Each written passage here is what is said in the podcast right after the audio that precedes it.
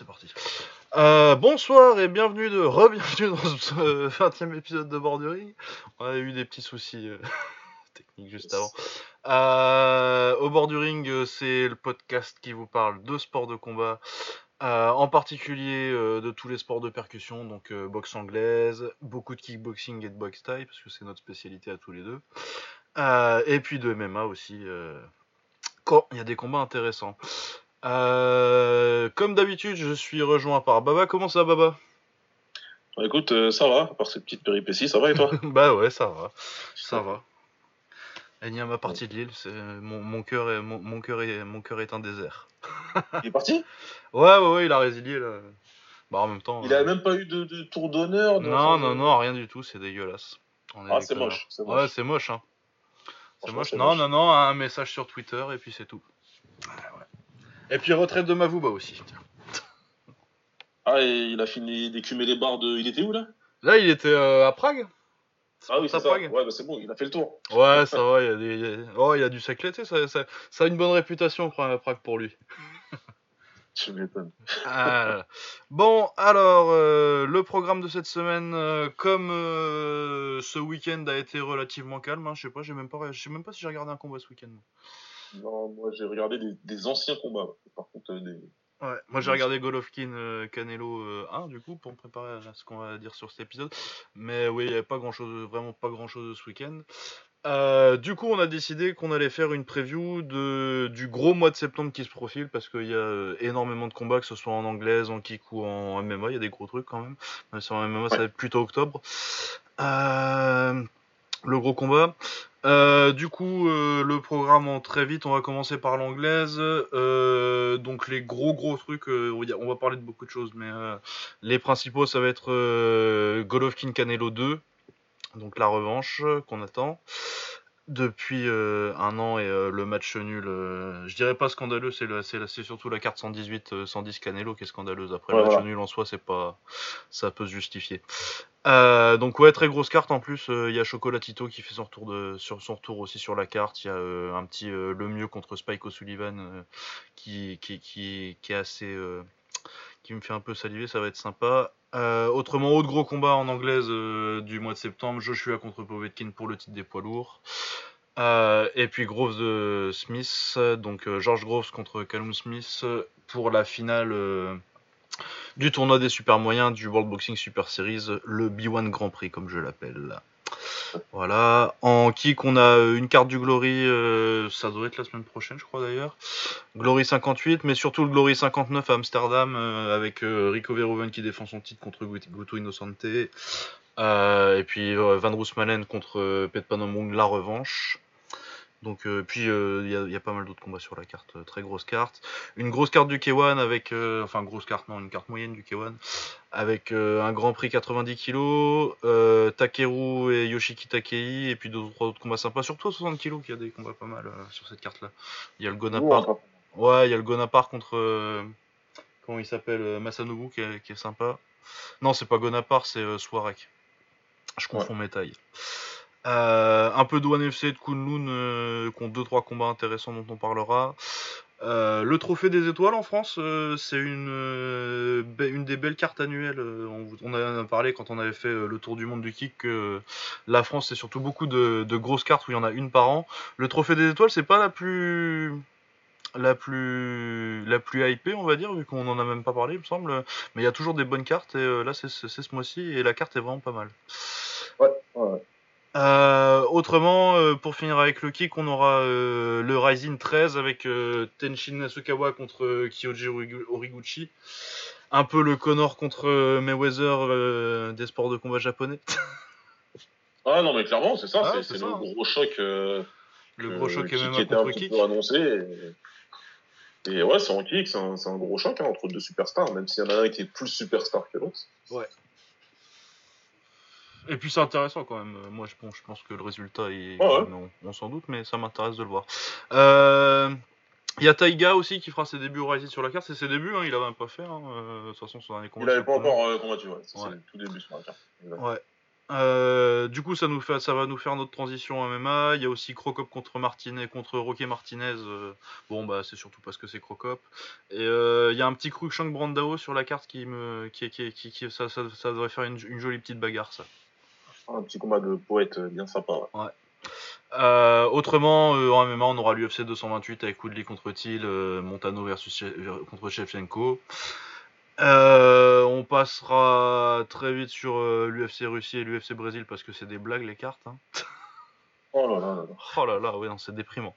Euh, autrement, le Bellator a une très belle carte, le Bellator 206 vers la fin du mois, avec Musashi, Musashi contre Rory, McDonald, donc pour le titre moyen du coup, donc le champion moyen contre le champion contre le champion des welter. Tous les deux euh, anciens de l'UFC, tout ça. De toute façon, normalement, vous devriez connaître. Hein, Moussassi et Rory, c'est pas non plus euh, des inconnus. Euh, on a aussi le troisième combat entre Douglas Lima et Andrei Koreshkov. Très très très très gros. très, très, bon combat ça. Ouais, la plus une des plus grosses rivalités du Bellator, c'est ça, ça, va être très cool, je pense. Et puis pour pour les Final School, Rampage contre Vanderlei 4 quatrième édition du combat, mais ah, euh, comme le dit si bien Lucas, c'est un, un, cramico. Ah oui, ça, oui, on a des beaux cramicos euh, ce mois-ci. Ah, celui-là est pas mal. Ouais. un peu de Bellator et puis euh, surtout à l'UFC, à l'UFC sur les, cartes Brésil-Russie là, il y a du, du Arlovski, du Noguera, du, du, du Minotouro Noguera. Ça sent, ça sent la naphtaline. Ah, ouais. Voilà, bon bah c'est à peu près à peu près euh, le gros du programme euh, de ce mois-ci. Du coup, on va partir tout de suite. Euh, du coup, on va faire ça chronologiquement un peu. premier week-end, donc le 8. On va faire en anglaise. Il y a Khan contre Amir Khan qui revient contre Samuel Vargas, donc un Colombien un peu random ça devrait être. Euh, moi, j'aime toujours beaucoup voir euh, Amir Khan boxer. Je sais que c'est un peu, c'est un peu trendy de se foutre de sa gueule depuis quelques années, vu que son menton est pas ouf et puis euh, quand il communique, tout ça, il a tendance à, il s'aime beaucoup Amir, mais avoir boxé, moi, je le trouve très cool. Puis j'aime, bien les mecs qui ont pas trop de menton et que, en plus, sont hyper rapides et talentueux. ça fait toujours des combats fun. Du coup. Exactement. Ouais. J'ai, pour être honnête, j'ai jamais enfin compris, je vais pas dire que j'ai jamais compris, mais euh, j'ai toujours trouvé ça un peu dur quand même. Ouais, ouais, ouais, parce que c'est un, un, un, bon boxeur euh, très fun. Après, il se rend... Ouais. C'est un bon boxeur qui, qui a un, un, menton dégueulasse, certes, mais en même temps, le menton dégueulasse, le mec, il est tombé contre des frappeurs. Hein. Ouais, c'est ça, non, mais puis c'est aussi euh, qu'il a pas eu, il est pas intelligent quand il, quand il se fait, quand il se fait sonner en fait. ah, pas du tout, non. il, il, a, il a jamais accroché quand il se fait sonner. À chaque fois, il part, euh, il part à la ah, bagarre. Euh, et, ah, il, veut, il, veut, boxer quand même et donc il se fait mettre KO. Mais euh, voilà, c'est normalement il y, a, il y a tout ce qu'on. C'est un boxeur spectaculaire, qui est technique, qui est rapide, qui, qui, qui met des KO, qui prend tout le monde. Il est, le mec, il a évité personne. Non seulement il a évité personne, mais il est parti prendre Canelo, qui était de catégorie au-dessus de lui. Donc, ok, au niveau communication, il est un peu bizarre. Il a une vie privée particulière, mais ça, c'est son problème. Moi, perso, toujours rien à foutre. Mais enfin, sur le ring, je vois pas pourquoi les gens lui donnent autant de merde. C'est un peu con. Ouais. ouais, ouais, je suis d'accord avec toi. Moi, je, suis, je suis assez fan de Amir Khan. Et ouais, du coup, euh, bon adversaire, euh, clairement, c'est pour, euh, c'est pour que Khan brille. Mais bon, moi, je suis très content de, de, voir Amir Khan revenir un peu. Surtout que ça fait quasi deux ans là qu'il a pas boxé après Canelo. Quasiment deux non, ans. Non, parce qu'ici, il est revenu contre, contre Phil Greco là, mais ça faisait. voilà. Entre temps, ça faisait, ça faisait. Il a mis un bon KO en plus. Je l'ai l'ai ouais. il y a pas longtemps, je, je vous ça en live. Euh, toujours ce week-end-là, on a Garcia contre Porter, Danny Garcia contre Sean Porter. Donc quand même un bon ah, choc. C'est en welter, hein, ouais, c'est en welter, ils sont en welter maintenant. Ouais, c'est en welter, les deux sont, sont passés en welter et euh, ça, ça, va vraiment être pas mal du tout. Ouais, ouais ça devrait être une bonne meilleure. De toute façon, tu, généralement, avec ces deux-là, euh, c'est pas forcément les plus. Je trouve que c'est des, des, des, boxeurs faciles à sous-côté. J'en parlais justement ce week-end euh, avec un Australien de, de Garcia. Que, que c'est pas des boxeurs si porteur athlétiquement il y a un truc mais c'est techniquement que ça pêche un peu plus. Il est pas forcément super beau à boxer mais genre Garcia c'est un mec qui fait rien de spectaculaire mais qui fait tout bien. Du coup t'as tendance à se dire euh, moi je me rappelle je pensais qu'il allait se faire fumer par Matissé par exemple euh, à l'époque. Je me rappelle sur Twitter on était tous euh, il y en avait pas un qui avait pronostiqué une victoire de, Garcia. On disait tous qu'il allait se faire monter en l'air et au final comme t'as dit il a fait tout ce qu'il fallait comme il le fallait sans être exceptionnel mais mais ouais, Très bon boxeur. Non, ça devrait ça, ça, ça, va être un bon combat ça. Hop, et toujours le 8, ça va être une grosse soirée boxe. On a Superfly, troisième édition. Euh, bon, clairement, c'est un peu moins bien que, que, le, que le premier et le deuxième. Là, c'est pas le, c'est pas le même niveau de match-up. Mais on a Juan Francisco Estrada, donc qui sort de sa défaite contre contre Saket, excellent combat. Euh, donc euh, qui prend Orukuta, qui est un adversaire. Attends, je vais sortir sa fiche parce que je le connais pas trop. Euh, voilà. Felipe Orukuta. 36 victoires, 4 défaites, 32 euh, ans euh, en Superfly, ça fait très vieux. Et puis qui a rien fait de particulièrement notable avant. Clairement, c'est pour, pour que c'est pour que Estrada se relance. Ouais, c'est ça. Et puis parce que c'est un Superfly 3, donc il fallait. voilà, hein. Comme tête d'affiche, si t'as pas les deux autres d'avant. Ouais, si t'as pas Chocolatito et. Et Sri Saket, bah, tu, prends, euh, tu prends Estrada. Euh, également sur la carte, euh, contre Palicte. Alors, Nietes. Doninites, très bon boxeur. Euh, moi, je sais plus si on en avait déjà parlé euh, son dernier combat. Je sais pas si on avait déjà commencé le podcast. Non, c'était en février. Sûr. Je suis pas sûr parce que c'est un bon boxeur. Ça me parle pas. Donc j'ai pas l'impression qu'on. Non, ouais, c'était en février. On n'avait pas commencé encore. Euh, ouais, qui avait battu Juan Carlos Reveco par KO. excellente performance en, février du coup. Là, il prend Aston Palicte, 24 victoires, de défaites, 27 ans, philippin.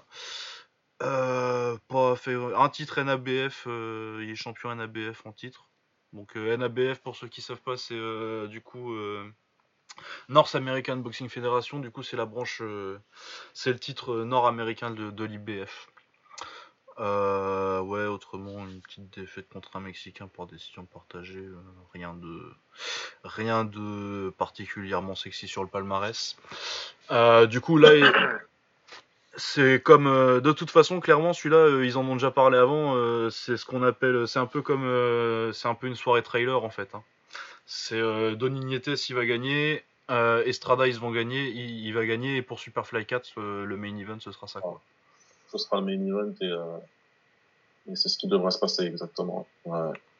ouais. Et autrement on a également sur la carte l'autre gros combat de la carte c'est que Kazuto Yoka donc euh, très bon boxeur japonais, 22 victoires, une défaite, euh, et il a 89, donc 28-29, qui boxe Mac Williams Arroyo, qui avait battu Carlos Quadras euh, sur, à la deuxième édition de Superfly, donc qui avait également boxé contre, contre Roman Gonzalez, donc Chocolatito.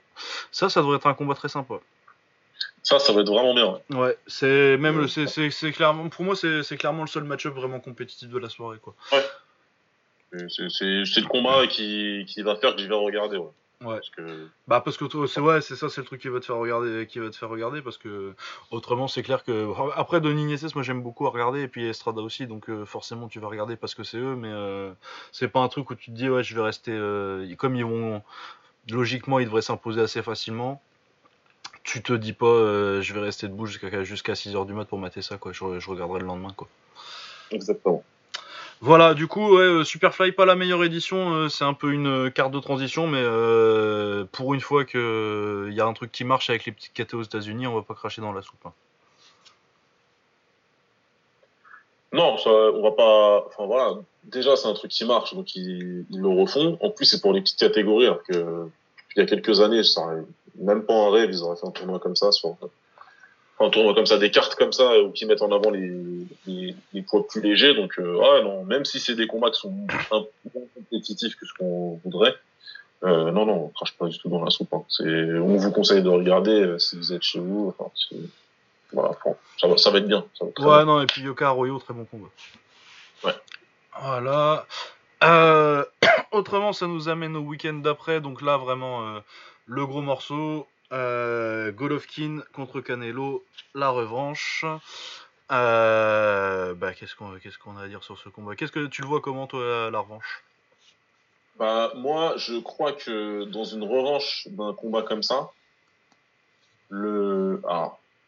c'est un petit peu traite ce que je veux dire parce que ça va donner l'impression que je dénigre un des deux boxeurs que pas du tout. Mais normalement je, favorise toujours le le meilleur technicien dans la revanche si tu veux.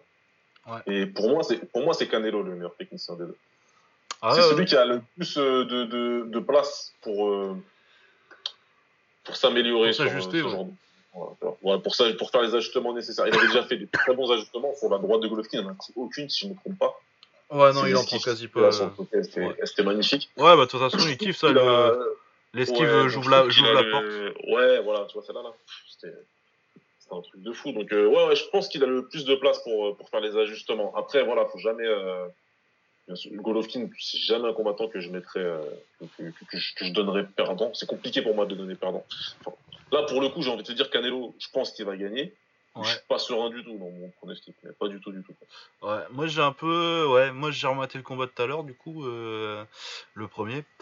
Euh, match nul pour ceux qui sont pas au courant. Euh, donc euh, il y a une carte pour euh, pour Golovkin, une carte match nul et une carte scandaleuse qui donne que deux rounds à Golovkin et c'est un, un, un, scandale absolu.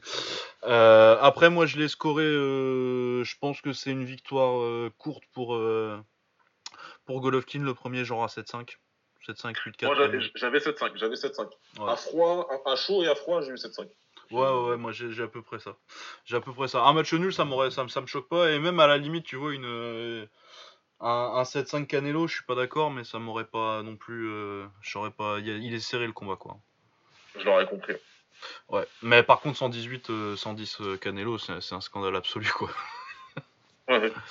Euh, ouais, moi je sais pas trop parce que bah, j'étais un peu, j'avais un peu ton avis sur le premier combat. J'avais mis Canelo à la décision, je pense. Et je suis pas, je suis pas sûr que Canelo, euh, Canelo euh, fondamentalement c'est un contreur. Et je pense qu'il a besoin, il peut pas laisser, euh, il peut pas laisser Triple Golovkin gérer où le combat, où le combat va aller. Et c'est ce qu'il a fait sur le premier combat en fait. Euh, il fait trois bons premiers rounds. Puis après à partir du quatrième, il y a la pression de Golovkin euh, et son très bon, son très bon footwork, son très bon jeu de jambes pour amener, euh, pour amener Canelo là où il veut, donc dans les cordes. Ouais. Et après travailler. ouais, je sais pas si Canelo peut sortir du moule quoi pour, pour, pour être un peu plus actif et, et au niveau du cardio aussi parce qu'à partir de la mi-combat, il fait des demi-rounds quoi. Comme dans le premier combat. Ah, clairement. Ouais. Tu sens bien qu'il démarre fort euh, la première, puis à 1 minute 30. Franchement, sur les, sur les 7-8, euh, des trucs comme 7-8-9, tu vois vraiment, tu peux, tu, peux regarder juste le chronomètre et tu vois à 1 minute 30, tu dis bon, bah Canelo, ça y est, c'est fini, là, il, va mettre euh, son, son, rythme de travail, il va baisser à 10 punch, à 10 punch jusqu'à la fin. Quoi. Hier, il, il, essayait de contrer là, sur une grosse droite comme il avait réussi à remplacer une très belle rencontre, mais le Golovkin n'avait pas bougé. Ouais, ouais, ouais, euh, mais il la bouffe. Ouais, donc euh, après, voilà, y a pas c'est pour ça que mon prono Canelo, il est pas du tout serein, il est pas du tout euh, gravé dans le marbre. J'ai pas envie d'aller sur un pronostic Golovkin par KO ou Canelo par décision, parce que le Canelo par décision, il est pas, il est pas flagrant pour moi. ouais, ouais. Non, mais puis de toute façon, moi, je pense pas que. je pense pas que ça va, que ça, que ça, va au KO Golovkin Canelo. Pour moi, je suis pas sur Golovkin là j'ai pas envie de le traiter de vieux, hein, mais j'ai pas l'impression que là, il puisse se mettre euh, KO. Non, mais je pense que de toute façon, euh, il est obligé un peu de. Ce que tu vois surtout sur le sur le premier combat, c'est que il a la technique pour euh, pour gagner le combat et gagner les rounds, mais euh, pas pour le toucher, que, pas, pour toucher Canelo avec une grosse quoi. Ouais. Il est obligé de sacrifier la puissance pour, pour pour choper des touches quoi. Ouais. C'est clairement ça. Ouais. Et puis je pense pas que de toute façon, euh, je pense pas que Canelo ait le punch euh, pour, euh, pour, pour, pour mettre Golovkin KO. Parce qu'il a un menton de fou quoi. Ouais, pour moi il le descendra pas. Non, non, non, je, le vois pas. Je, serais plus que surpris si ça arrivait. Je je serais sur le cul. Ah oui, je suis choqué moi si, si Golovkin. Après, euh, on sait jamais, euh, Golovkin il a 36 ans quoi. C'est moi c'est ma grosse question, tu vois. Moi je pense que ça va être à peu près comme le premier, du coup euh, j'irai pas me risquer. Euh, moi mon pronostic c'est plus ou moins genre le à peu près le même combat que le premier, donc Golovkin qui sera gagnant sur la plupart, une, une, courte victoire de Golovkin. Après est-ce que si le combat il se passe comme ça, Golovkin il aura la décision?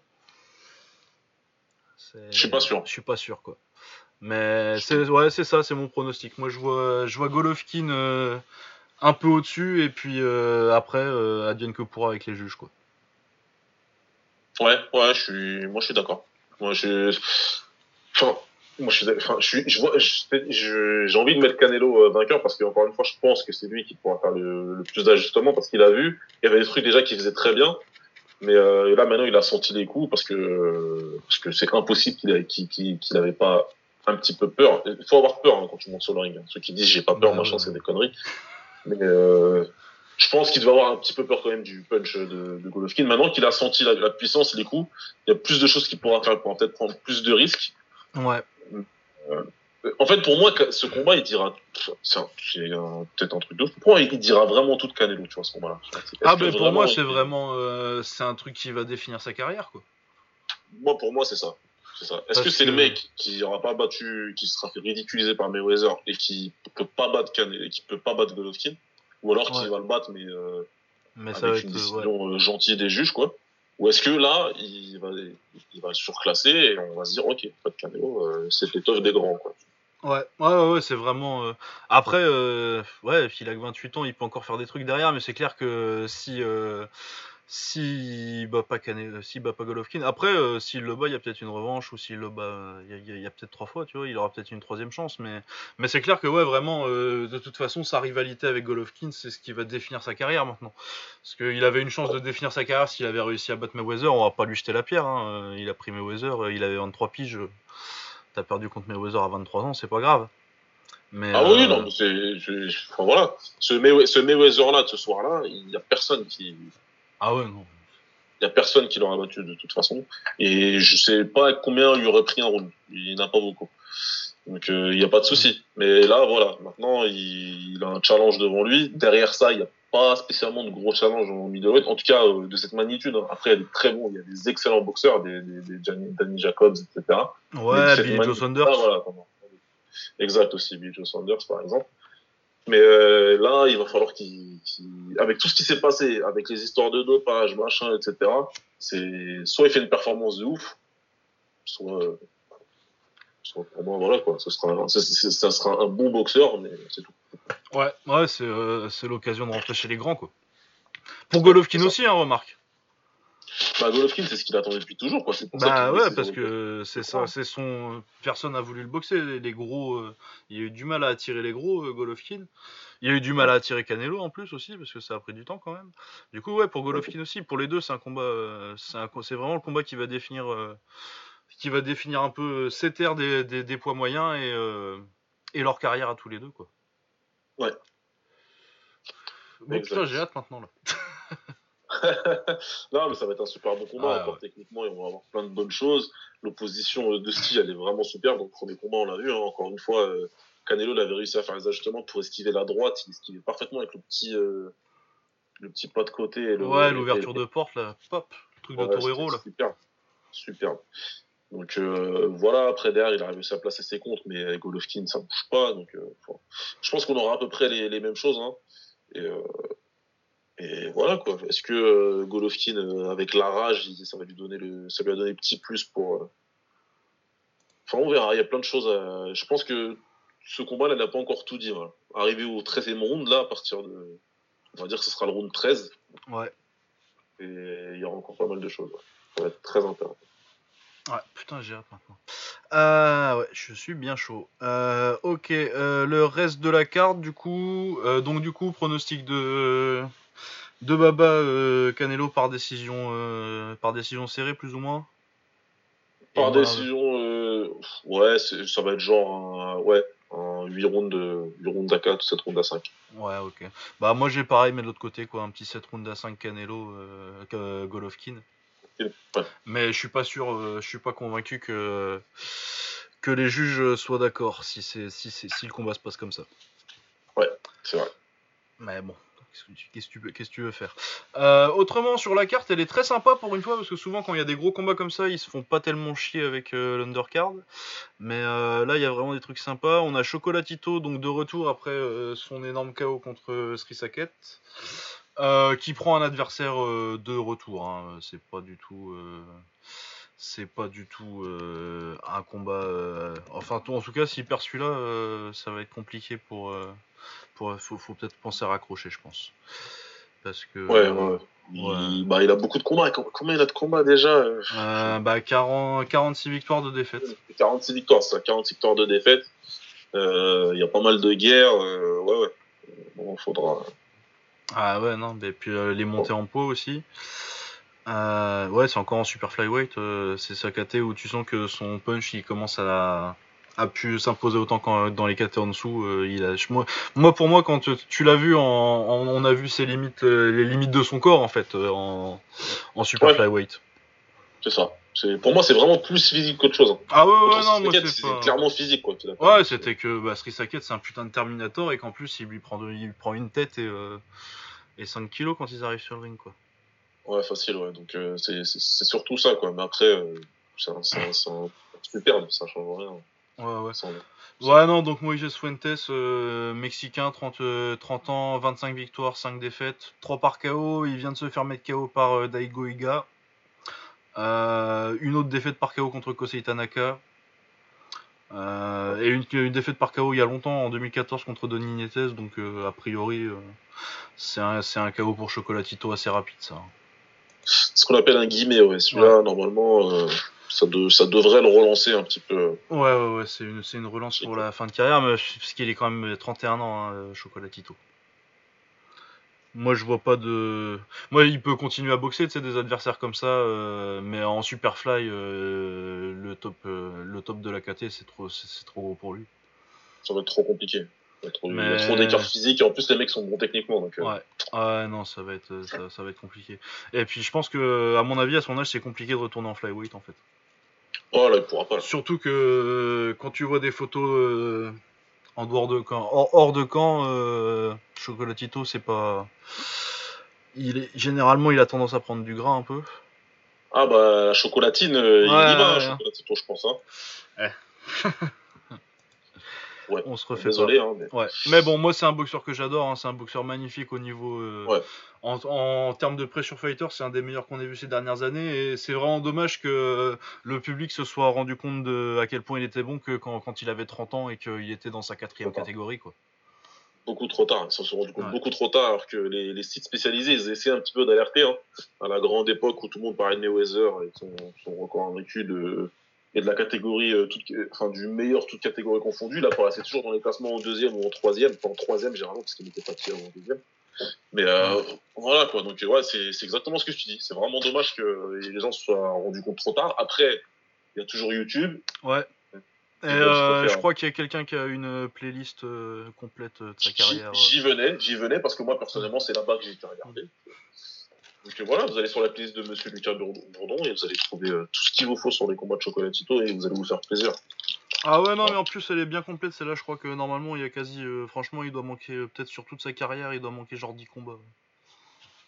Ouais, franchement, elle, est bien, elle est bien. J'ai refait celle de Canelo et de Golovkin au passage, du coup, elles sont complètes là.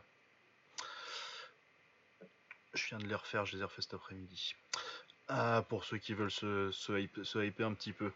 Euh, sinon, sur la carte, on, pour le titre euh, WBO, c'est Super Walter, euh, Jamie Munguia? Oui. Ouais. Donc, Jamie Munguia, champion du monde mexicain, 21 ans. on vous en a parlé quand il a défendu son titre contre Liam Smith. Bah, C'était le mois dernier déjà. Ça fait, juste, ça fait juste un mois là. Ouais, ouais, ça fait tout juste un mois. Euh, ouais, du coup, qui prend Brandon Cook, 20 euh, victoires, une défaite. Euh, je le connais pas trop, Brandon Cook, ça me. Je l'ai peut-être déjà vu boxer, mais. Moi, ça me parle pas du tout. Ouais, défaite par KO contre Kanat Islam. À part ça, je vois rien de particulièrement. Un palmarès respectable, hein, les adversaires, il y a du palmarès. grosse carrière au Canada. Mais quasi toute sa carrière au Canada en fait. Première fois qu'il est en dehors. À part euh, Kanat Islam qu'il a boxé euh, à Astana, euh, sinon c'est tout, c'est tout au Canada. D'accord. Mais ouais, du coup, un adversaire. c'est, c'est combien? C'est top 40 sur, sur BoxRec. Bon, oh, bah, c'est une défense. c'est une défense, quoi. Ouais.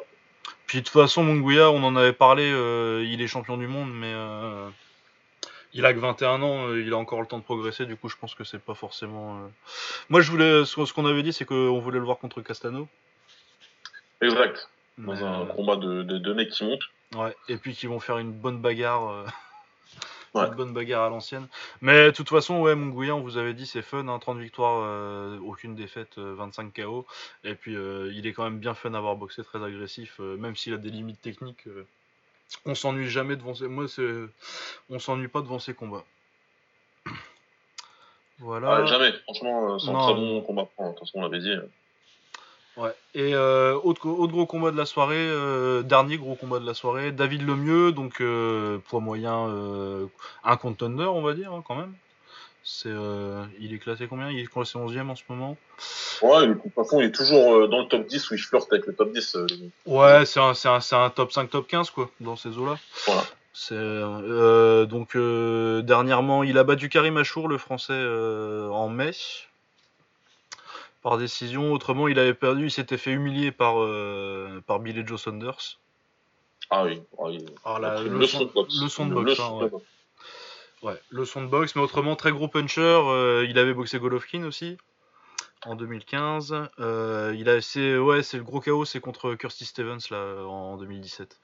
Qui, tu te rappelles de celui-là?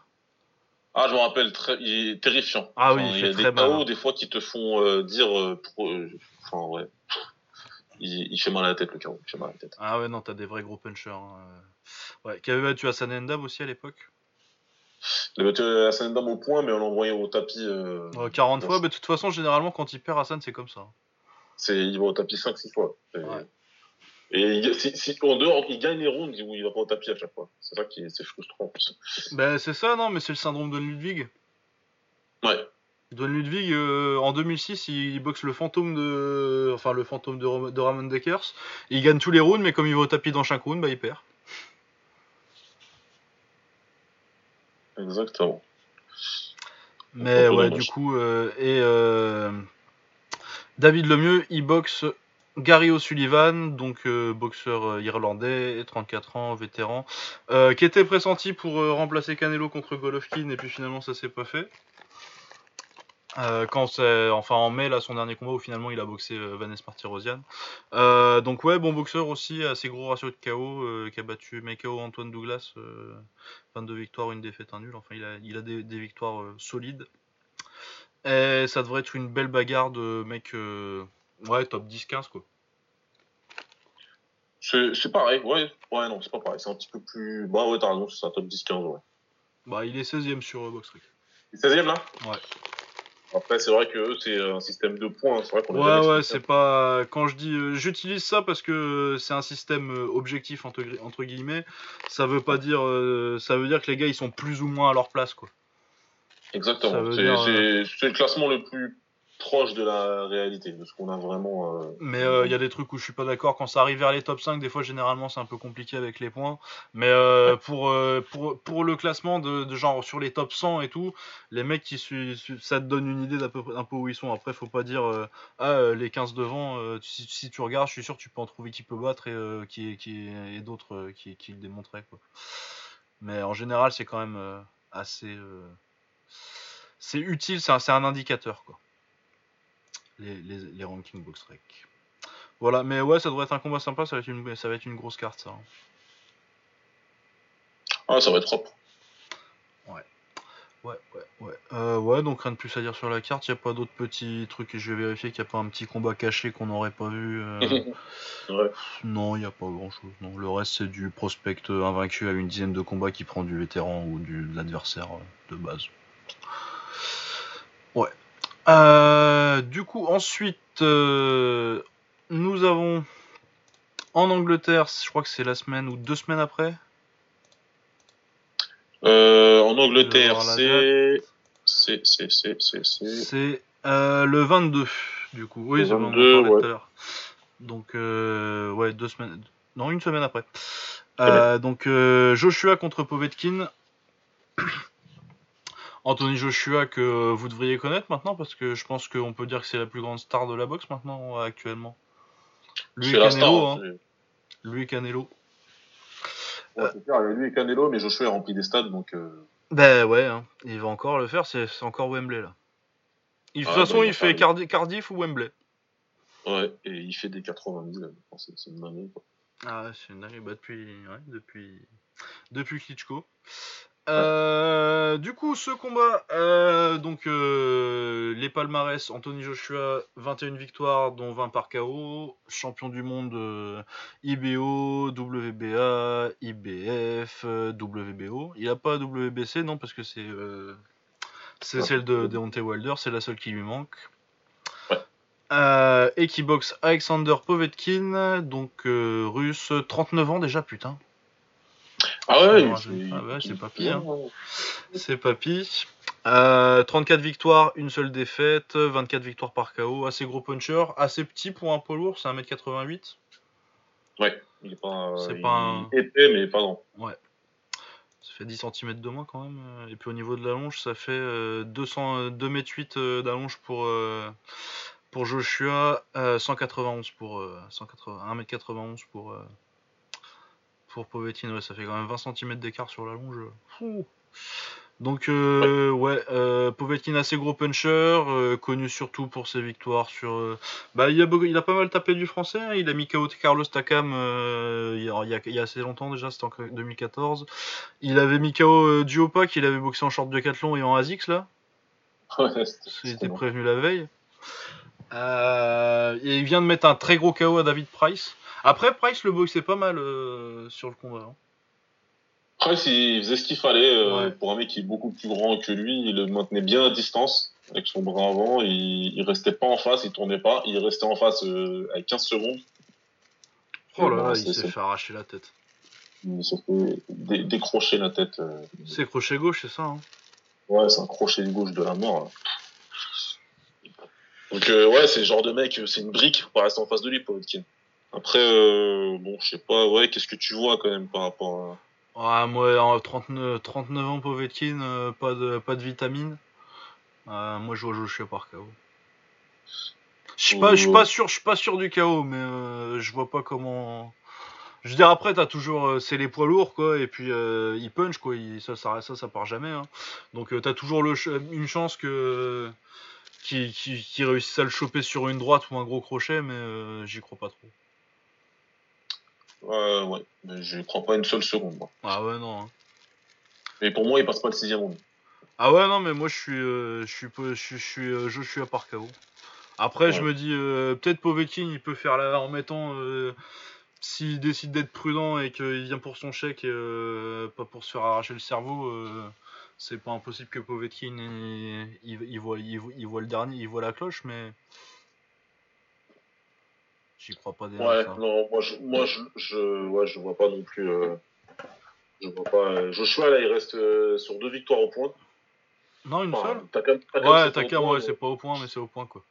Mais c'est au point. Voilà, c'est pas une victoire par KO euh, pur et dur. J'imagine, je ne peux qu'imaginer que lui et son entourage veulent, veulent absolument un, bon chaos pour, le, pour refaire peur à tout le monde. Povetkin, pour moi, c'est la victime idéale. c'est un mec qui, généralement, Povetkin, commence pas spécialement bien ses combats. Euh, pendant longtemps, dans son coin, il a été. Je sais, plus, je sais pas si c'était Diatlas qui en parlait avec lui, d'ailleurs. Euh, je sais pas. En tout cas, euh, il y a des... pendant longtemps, c'était Diatlas qui était avec lui. Euh, et c'est simple, il n'y a pas un seul combat lutte avec lui où il faut en train de lui insulter euh, ses, ses, ses, arrière-grands-parents euh, aux interrounds pour lui dire de se réveiller, de faire quelque chose. À chaque fois, il lui dit de penser à son père qui est décédé. Enfin bref, il faut utiliser toutes les ficelles avec Povetkin pour le réveiller. Après, quand il se réveille, par contre, généralement, euh, il finit par décrocher la tête de quelqu'un. Mais Joshua, par contre, lui, c'est pas quelqu'un qui, qui démarre qui démarre euh, lentement quoi. Lui. Euh, ah non, mais de toute façon ouais non, mais en plus c'est comme tu disais, hein, Joshua il va être là pour arracher une tête. Hein. Il va être là pour son KO et euh, je pense que pour moi il va l'avoir. Cinquième round.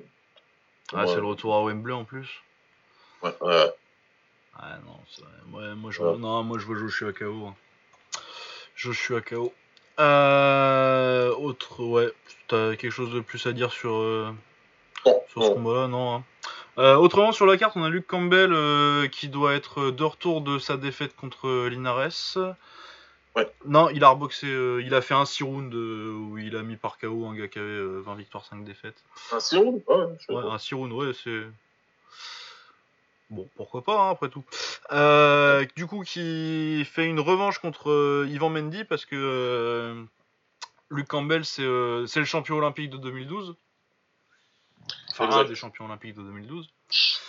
Euh, et euh, il a deux défaites en pro, euh, une contre Jorge Linares, donc en, septembre l'année dernière, et une en 2015 déjà, putain, je, je voyais ça plus, plus récent. Ouais, ça commence à dater, ouais. ouais. Contre, bah, contre Ivan Mendy, du coup, c'est la revanche. Ivan Mendy, vétéran français depuis. ça fait. Il a commencé quand sa carrière? 2006 Ouais, ça, date. Ouais, 40 victoires, 4 défaites. Euh, plutôt une bonne série là en plus. Hein, euh. Ouais, il reste sur beaucoup de victoires. Je sais plus combien, mais. Euh, ah bah, il est sur une série 1, 2, 3, 4, 5, 6, 7, 8, 9, 10. 10 victoires, ouais, il a pas perdu depuis 2015. C'était une décision pour le titre UBU. Et ouais, non, et puis il y a quand même du palmarès, c'est dépassé contre des, contre des mecs respectables. Hein. Et puis là, du coup, il a ceinture WBC Silver. Ouais, exact. Donc, ouais, non, pas mal. Pas mal. Non, ouais, bah, beau combat. Moi, je suis que. On forcément être chauvin. Hein, euh, on, espère que Mendy va lui, va lui refaire. Ouais, bah, clairement. voilà, donc euh, c'est l'autre combat. Après, il y a Mathieu Eskin.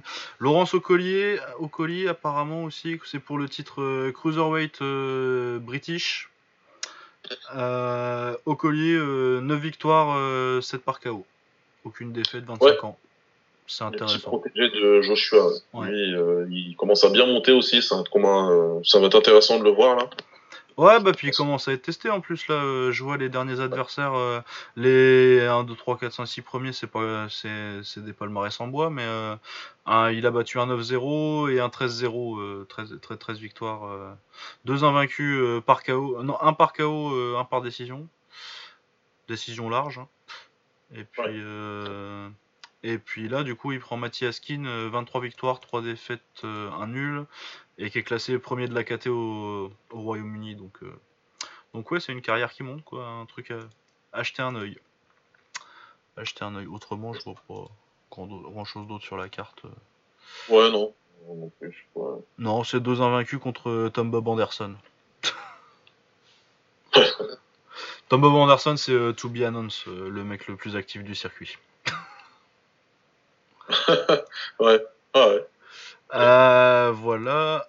Euh, du coup, mon programme, euh, qu'est-ce qui nous restait? Groves contre Smith. Qui doit être le 28 ah. du coup. Le combat des lads. Des lads. Ouais, un pur combat anglais qu'on va aller faire en Arabie Saoudite. Ouais, c'est bien.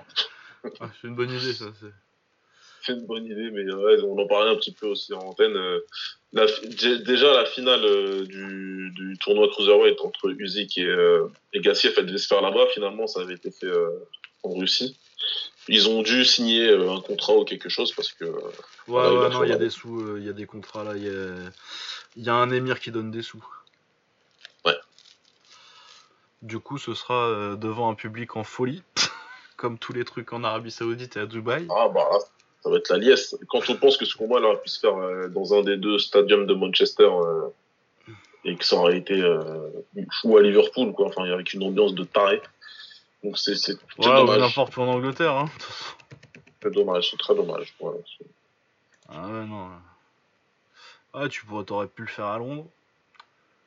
Ouais. De toute façon, on l'aurait fait n'importe où en Angleterre. Ou à Liverpool, ouais, ou à Liverpool pour, pour les, les, les Smiths, c'est Liverpool. Parce que les Smiths sont de là-bas, il me semble. Donc, ouais, euh, les Smiths, ils sont de Liverpool et euh, Groves, il est de Londres. Mais ouais, enfin, toi, en même temps, même tu le mets à Manchester, et ça se vend quand même. Hein. ouais, ça se vend partout en Angleterre, ça. C'est un gros choc au sommet. C'est euh, le, la finale qui était attendue dès que le tournoi était annoncé. ouais. Et ouais, ça va être. Franchement, ouais, moi, ça me. Bon après, il y a des contrats, il y a des contrats quoi, mais ça me dégoûte de voir un combat comme ça qui va être, qui va être devant des émirs qui s'en battent les couilles. Ouais. Mais bon, c'est comme ça. Hein. Mais ouais, sinon ça va être un beau combat. Toi, tu vois qui euh... Tu vois qui? Pour moi, euh... Groves. Ouais, pareil. L'expérience. L'expérience et puis euh, ouais, le niveau quoi. Smith, il est Smith, c'est un des, ah, un des mecs les plus académiques que j'ai vu ces dernières années. Ouais, il fait pas rêver. Hein.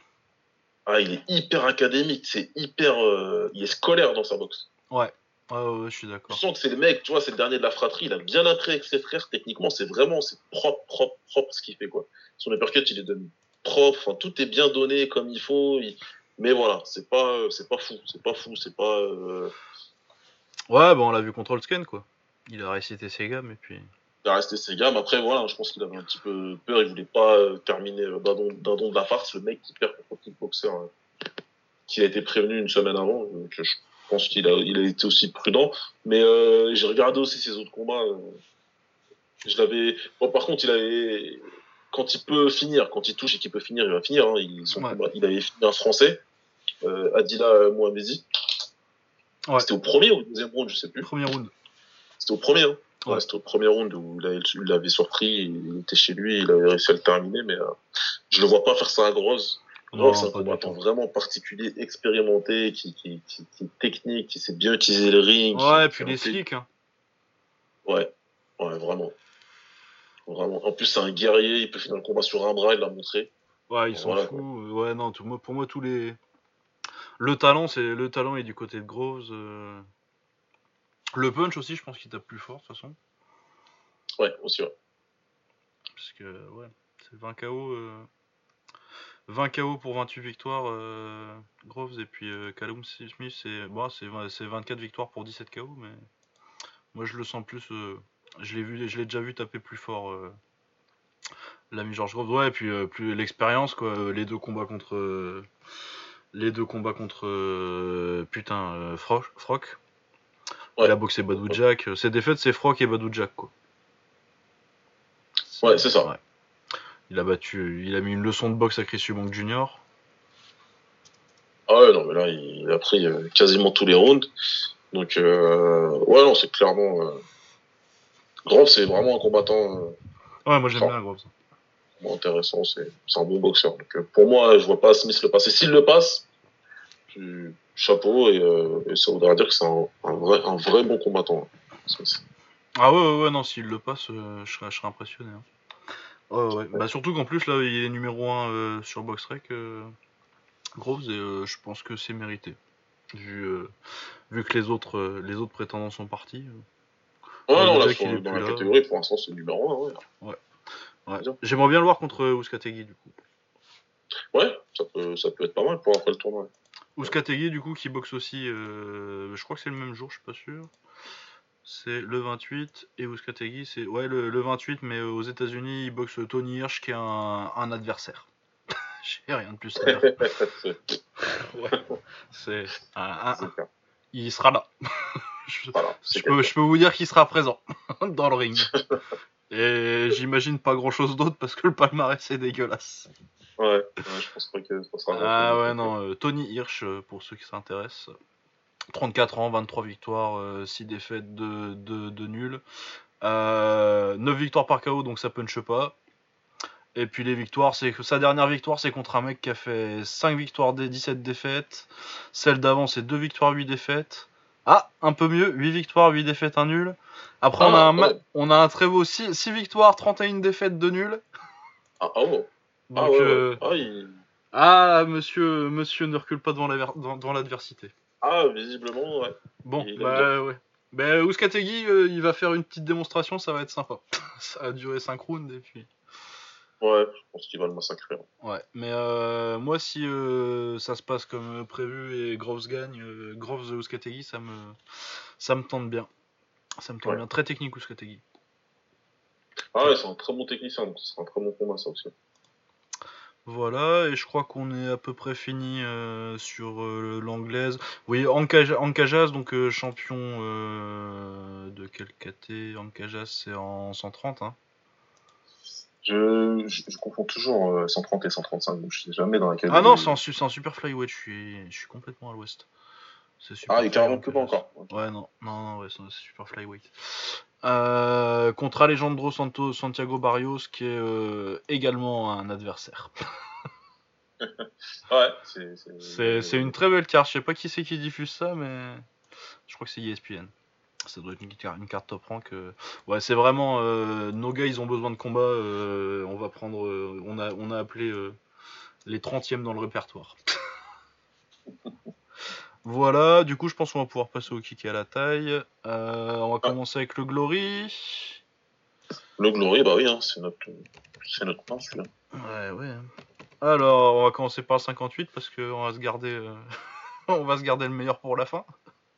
Ouais. Ah ouais, parce que le 58, c'est pas, c'est pas ouf. Euh, combat principal du Glory 58, ce sera à Chicago le 14 septembre.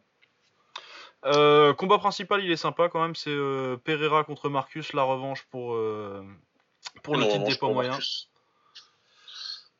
Ouais.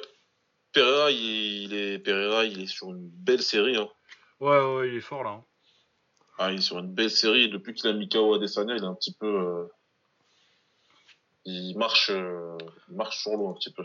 Ah ouais, il vient de, il a éclaté euh, Yusri Belgaroui donc pour euh, pour prendre la, le 2 le 2-1 dans la dans la série contre lui. Et puis euh, un chaos magnifique. Hein, euh, ah, je tiens à dire que c'était plaisant parce que déjà le chaos est magnifique et puis en plus il a mis KO Belgaroui qui est une grosse bouche. ah, je l'avais dit en plus dans le podcast hein, que je serais content qu'il se fasse mettre KO. Je suis et je m'étais excusé, mais je m'excuse même pas en fait. Moi c'était bien, j'ai kiffé. Ouais, ouais, ouais. Ouais, ça devrait être un bon combat. Du coup, la taille de. De toute façon, Pereira, la spécialité, c'est l'anglaise. Et euh, Marcus, clairement, c'est plus la taille. Hein. Euh, moi, je vois encore pas Pereira gagnant. Moi, j'ai même. Le premier, il, a, il avait stoppé, non? Non, c'est décision le premier, mais je pense qu'il l'envoie au tapis. Il a dû l'envoyer au tapis, alors rien. Moi, euh, ouais, pour Pereira, je vois encore passer Marcus et sur la forme qu'il est en ce moment, il y a même des chances qu'il. ah, moi, c'est possible, hein, ouais. Surtout si Marcus il commence à faire le kéké, c'est quand il met, quand il baisse les mains et qu'il essaie de se prendre pour euh, pour euh, pour Nicolino Loce là. Clairement, en plus Marcus c'est le même problème qu'Amir Khan, c'est le genre de type quand il est touché, il fait la bagarre. ouais, il fait la bagarre ou alors en plus pire il baisse les mains, il plante ses pieds et puis après il essaie juste de bouger la tête et de faire du hula hoop là et généralement ça marche pas bien. Contre Winnie ça lui a joué des tours. Et euh, contre Pereira, euh, très gros puncher en plus. Pereira, euh, très bonne anglaise. ouais, moi je vois Pereira. Je, le vois bien le mettre le KO. Ouais. Ah, moi je vois le KO parce que Pereira, il a une bonne anglaise, il a un bon punch. Mais en plus, il a une anglaise. Bah, expression qui revient, ça fait longtemps que je, la dernière fois que j'avais employé, c'était pour les lookies. Pereira, il a, une anglaise de bâtard. J'appelle ça une anglaise de bâtard, moi. C'est, c'est beaucoup de, de pièges. Il tend beaucoup de pièges, en fait. Ouais, pour t'amener sur, sur le crochet gauche là. Euh...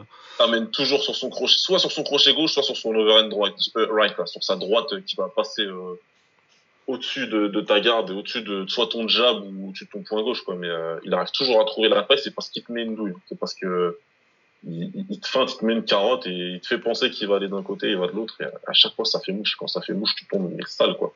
Donc quand il a mis à, à Jacobi, il avait rebondi par terre. Ah ouais, ouais, ouais, à l'époque là, ouais. Et en plus, ah, c'était. Ouais, ouais, ouais, et puis euh, le chaos qui met à Descendia aussi, le putain de crochet là. Euh. Ah bah ouais. Il est violent, hein. alors qu'il se fait euh, massacrer tout le combat, il part au tapis juste avant, ou le round d'avant. Non, ouais, très très fort. Son, son, son, crochet gauche surtout, son crochet il est hyper contact, il revient bien, tu vois, puis il le ramène, tu vois, vraiment. Il le ramène vraiment vraiment bien. Ouais, c'est le crochet décolle quoi. Ouais. Donc euh, ça, je le vois. Je vois bien Marcus manger ça, un putain de crochet gauche. Et, euh, ouais, je suis d'accord. Ouais. Autrement, autre gros combat de la soirée, la revanche. Euh, on parlait de Wilnis, du coup son frère Jafar Wilnis contre Benjamin Adekbouyi. Ils s'étaient rencontrés il y a quelques années en finale d'un tournoi. C'était Adekbouyi qui avait gagné, mais c'était très très très sévère pour Wilnis. Ah, c'était extrêmement sévère. Bah, de toute façon, Wilnis, c'est ça. Hein. Il y avait une période où il était très fort et où il arrêtait pas de se faire voler. C'est contre, c'est contre Londres qui se fait voler aussi. Euh, ouais, c'est ça. C'est ça. Hein. C'est ça. Ouais, donc euh, depuis ça va un peu moins bien. Euh...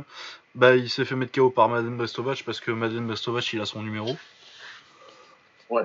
bah, à chaque fois, de toute façon, les deux combats c'est les mêmes à kick gauche et puis voilà. Ah, il sait le faire. Le deuxième, il est encore plus sale que le premier, d'ailleurs. Ouais. Ah ouais, non, il était, méchant. Mais ouais, c'était contre Ismaël Londres qui perdait euh, avec Glory 29 en, 2016. Depuis, il a battu Jamal Ben Sadik euh, à Lille, du coup. C'était là. Euh, du coup, ouais, revanche, je sais pas trop. Moi, je vois bien, je vois bien quand même. Ouais, pour moi, Dekbouilly, il est, il, est bien plus fort que tous les autres poilers qui s'appellent Paris Gouvernement. Ouais, moi c'est pareil. Euh, ouais, malgré le premier combat, euh, je pense que le premier combat c'était Wilnis dans la forme de sa carrière et euh, ces temps-ci c'est pas trop ça. Il a perdu contre Luis Tavares à l'an de fusion. c'est pas, il est pas, c'est pas la super forme. je vois bien, ouais, je, pense, je pense à. Peut-être pas par KO parce que contrairement à ce qu'on penserait, c'est pas tant, c'est pas tant un, puncher que ça, Degbouilly malgré son gabarit et tout. Mais, euh, mais ouais, je vois bien une décision assez claire pour, euh, pour Adek Ouais, moi aussi. Pour moi, il va le mettre dans le vent. En plus, entre temps, il a pris des combats en anglaise et tout, donc. Euh, ouais, ouais, ouais, il, se part, il se part Fury aussi. De toute façon, il se part tous les kickboxers, il se part Fury. ouais, euh, ouais, autrement, le reste de la carte, je pense qu'on va passer très vite dessus. Euh, Abraham, donc c'est Robert Abraham, c'est ça? Euh, Richard, Richard, Richard. Abraham. Contre Mary Boyd.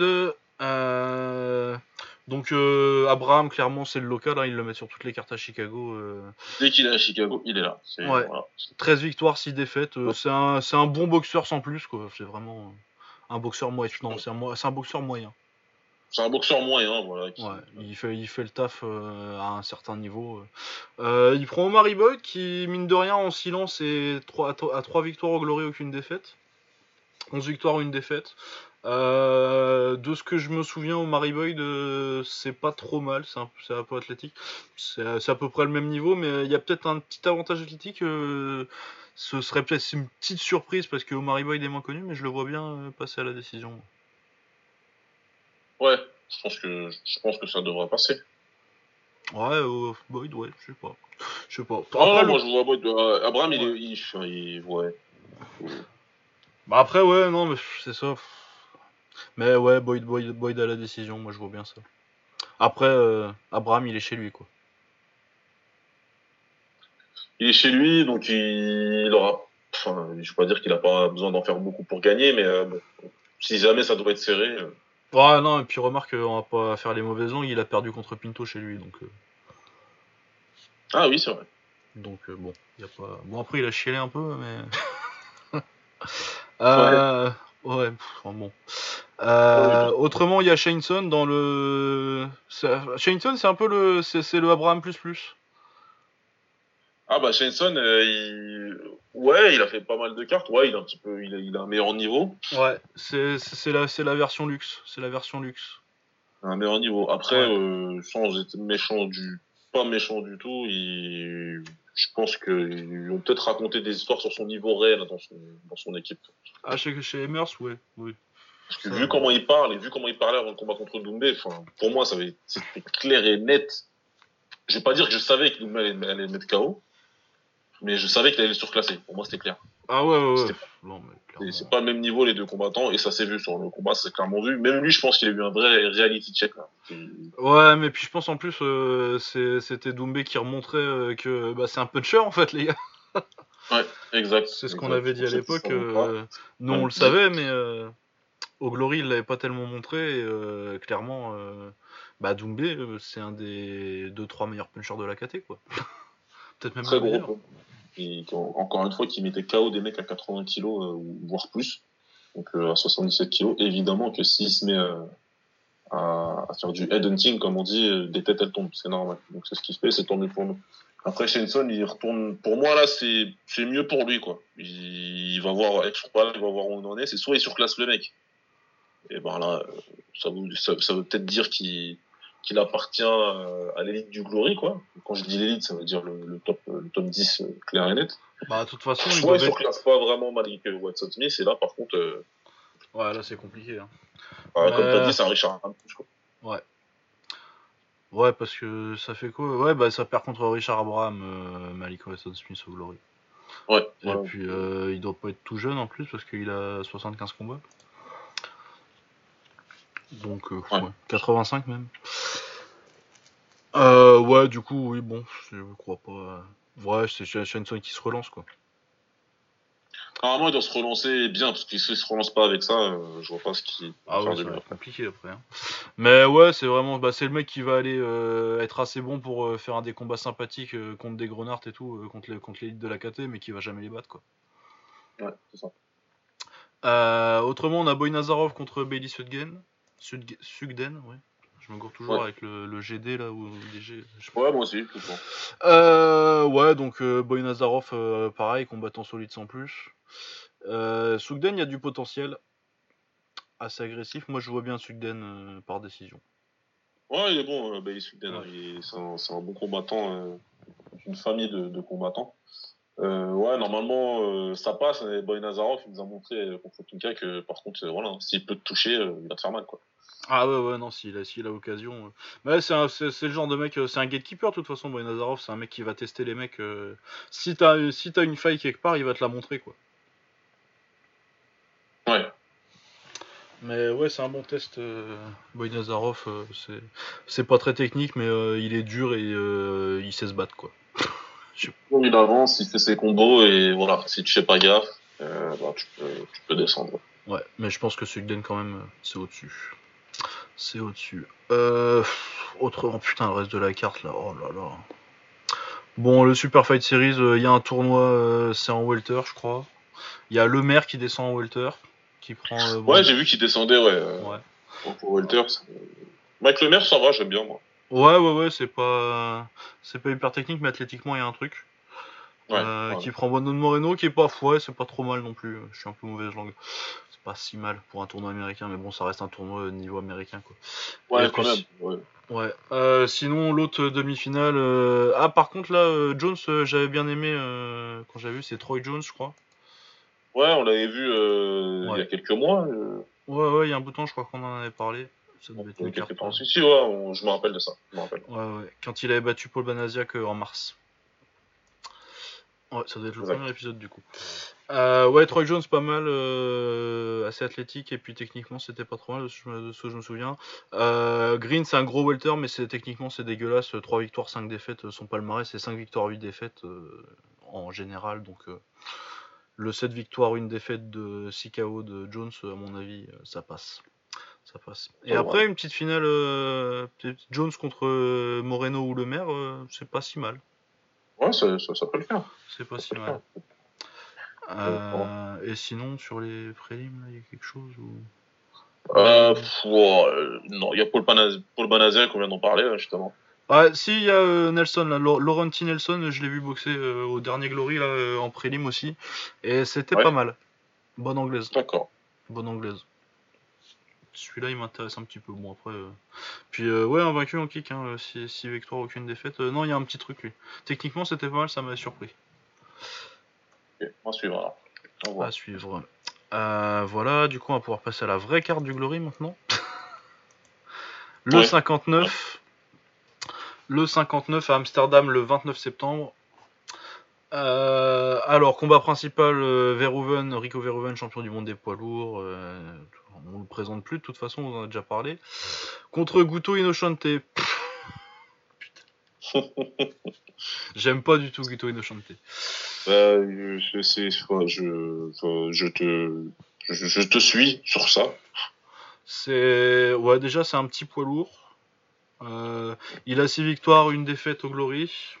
Mais euh, il y a surtout sa première victoire, en fait, euh, c'est sur ça qu'il vit depuis deux ans.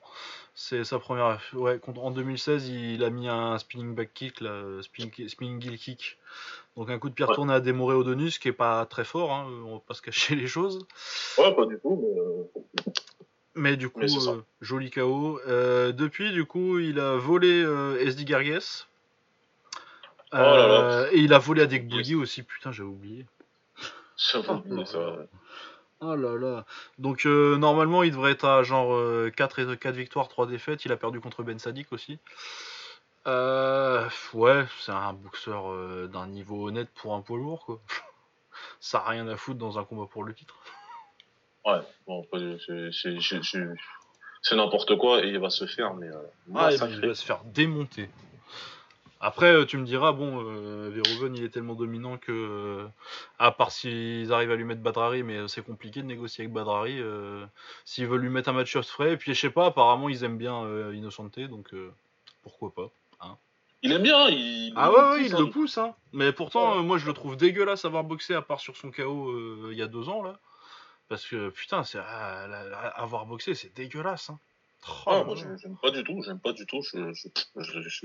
il est même pas garanti que je regarde ce combat, en fait. Hein. On verra, si j'y suis, c'est autre chose. Il y a des chances. Il y a des, petites chances qu'on y aille. Mais euh, ouais, ouais, ouais, non. Bon, du coup. Euh, ça, va, me faire chier, quoi. Ah ouais, bah Verhoeven par KO. Hein. On espère Verhoeven ah, par KO rapide. Hein. Ou alors une vraie, une vraie bonne leçon, une bonne grosse branlée de synchrone, mais. Ouais, une branlée comme jamais. Ouais, t'arrêtes. Euh, moi, je pense que Rico va lui faire du sale. Il va en profiter là. Euh, ça, fait quand même, il a quand même pas toujours l'occasion d'avoir des mecs de ce niveau-là. Du coup, à mon avis, il va faire une démonstration. Ouais, je pense aussi. Euh, par contre, on a un autre très gros combat. Pour l'autre combat pour le titre de la soirée, c'est pour le titre des poids plumes, donc 65 kg. Euh, Robin van Roosmalen contre Petpanomong Kiatmukao. La revanche après le vol, c'était il y a un an et demi quasi maintenant. Hein.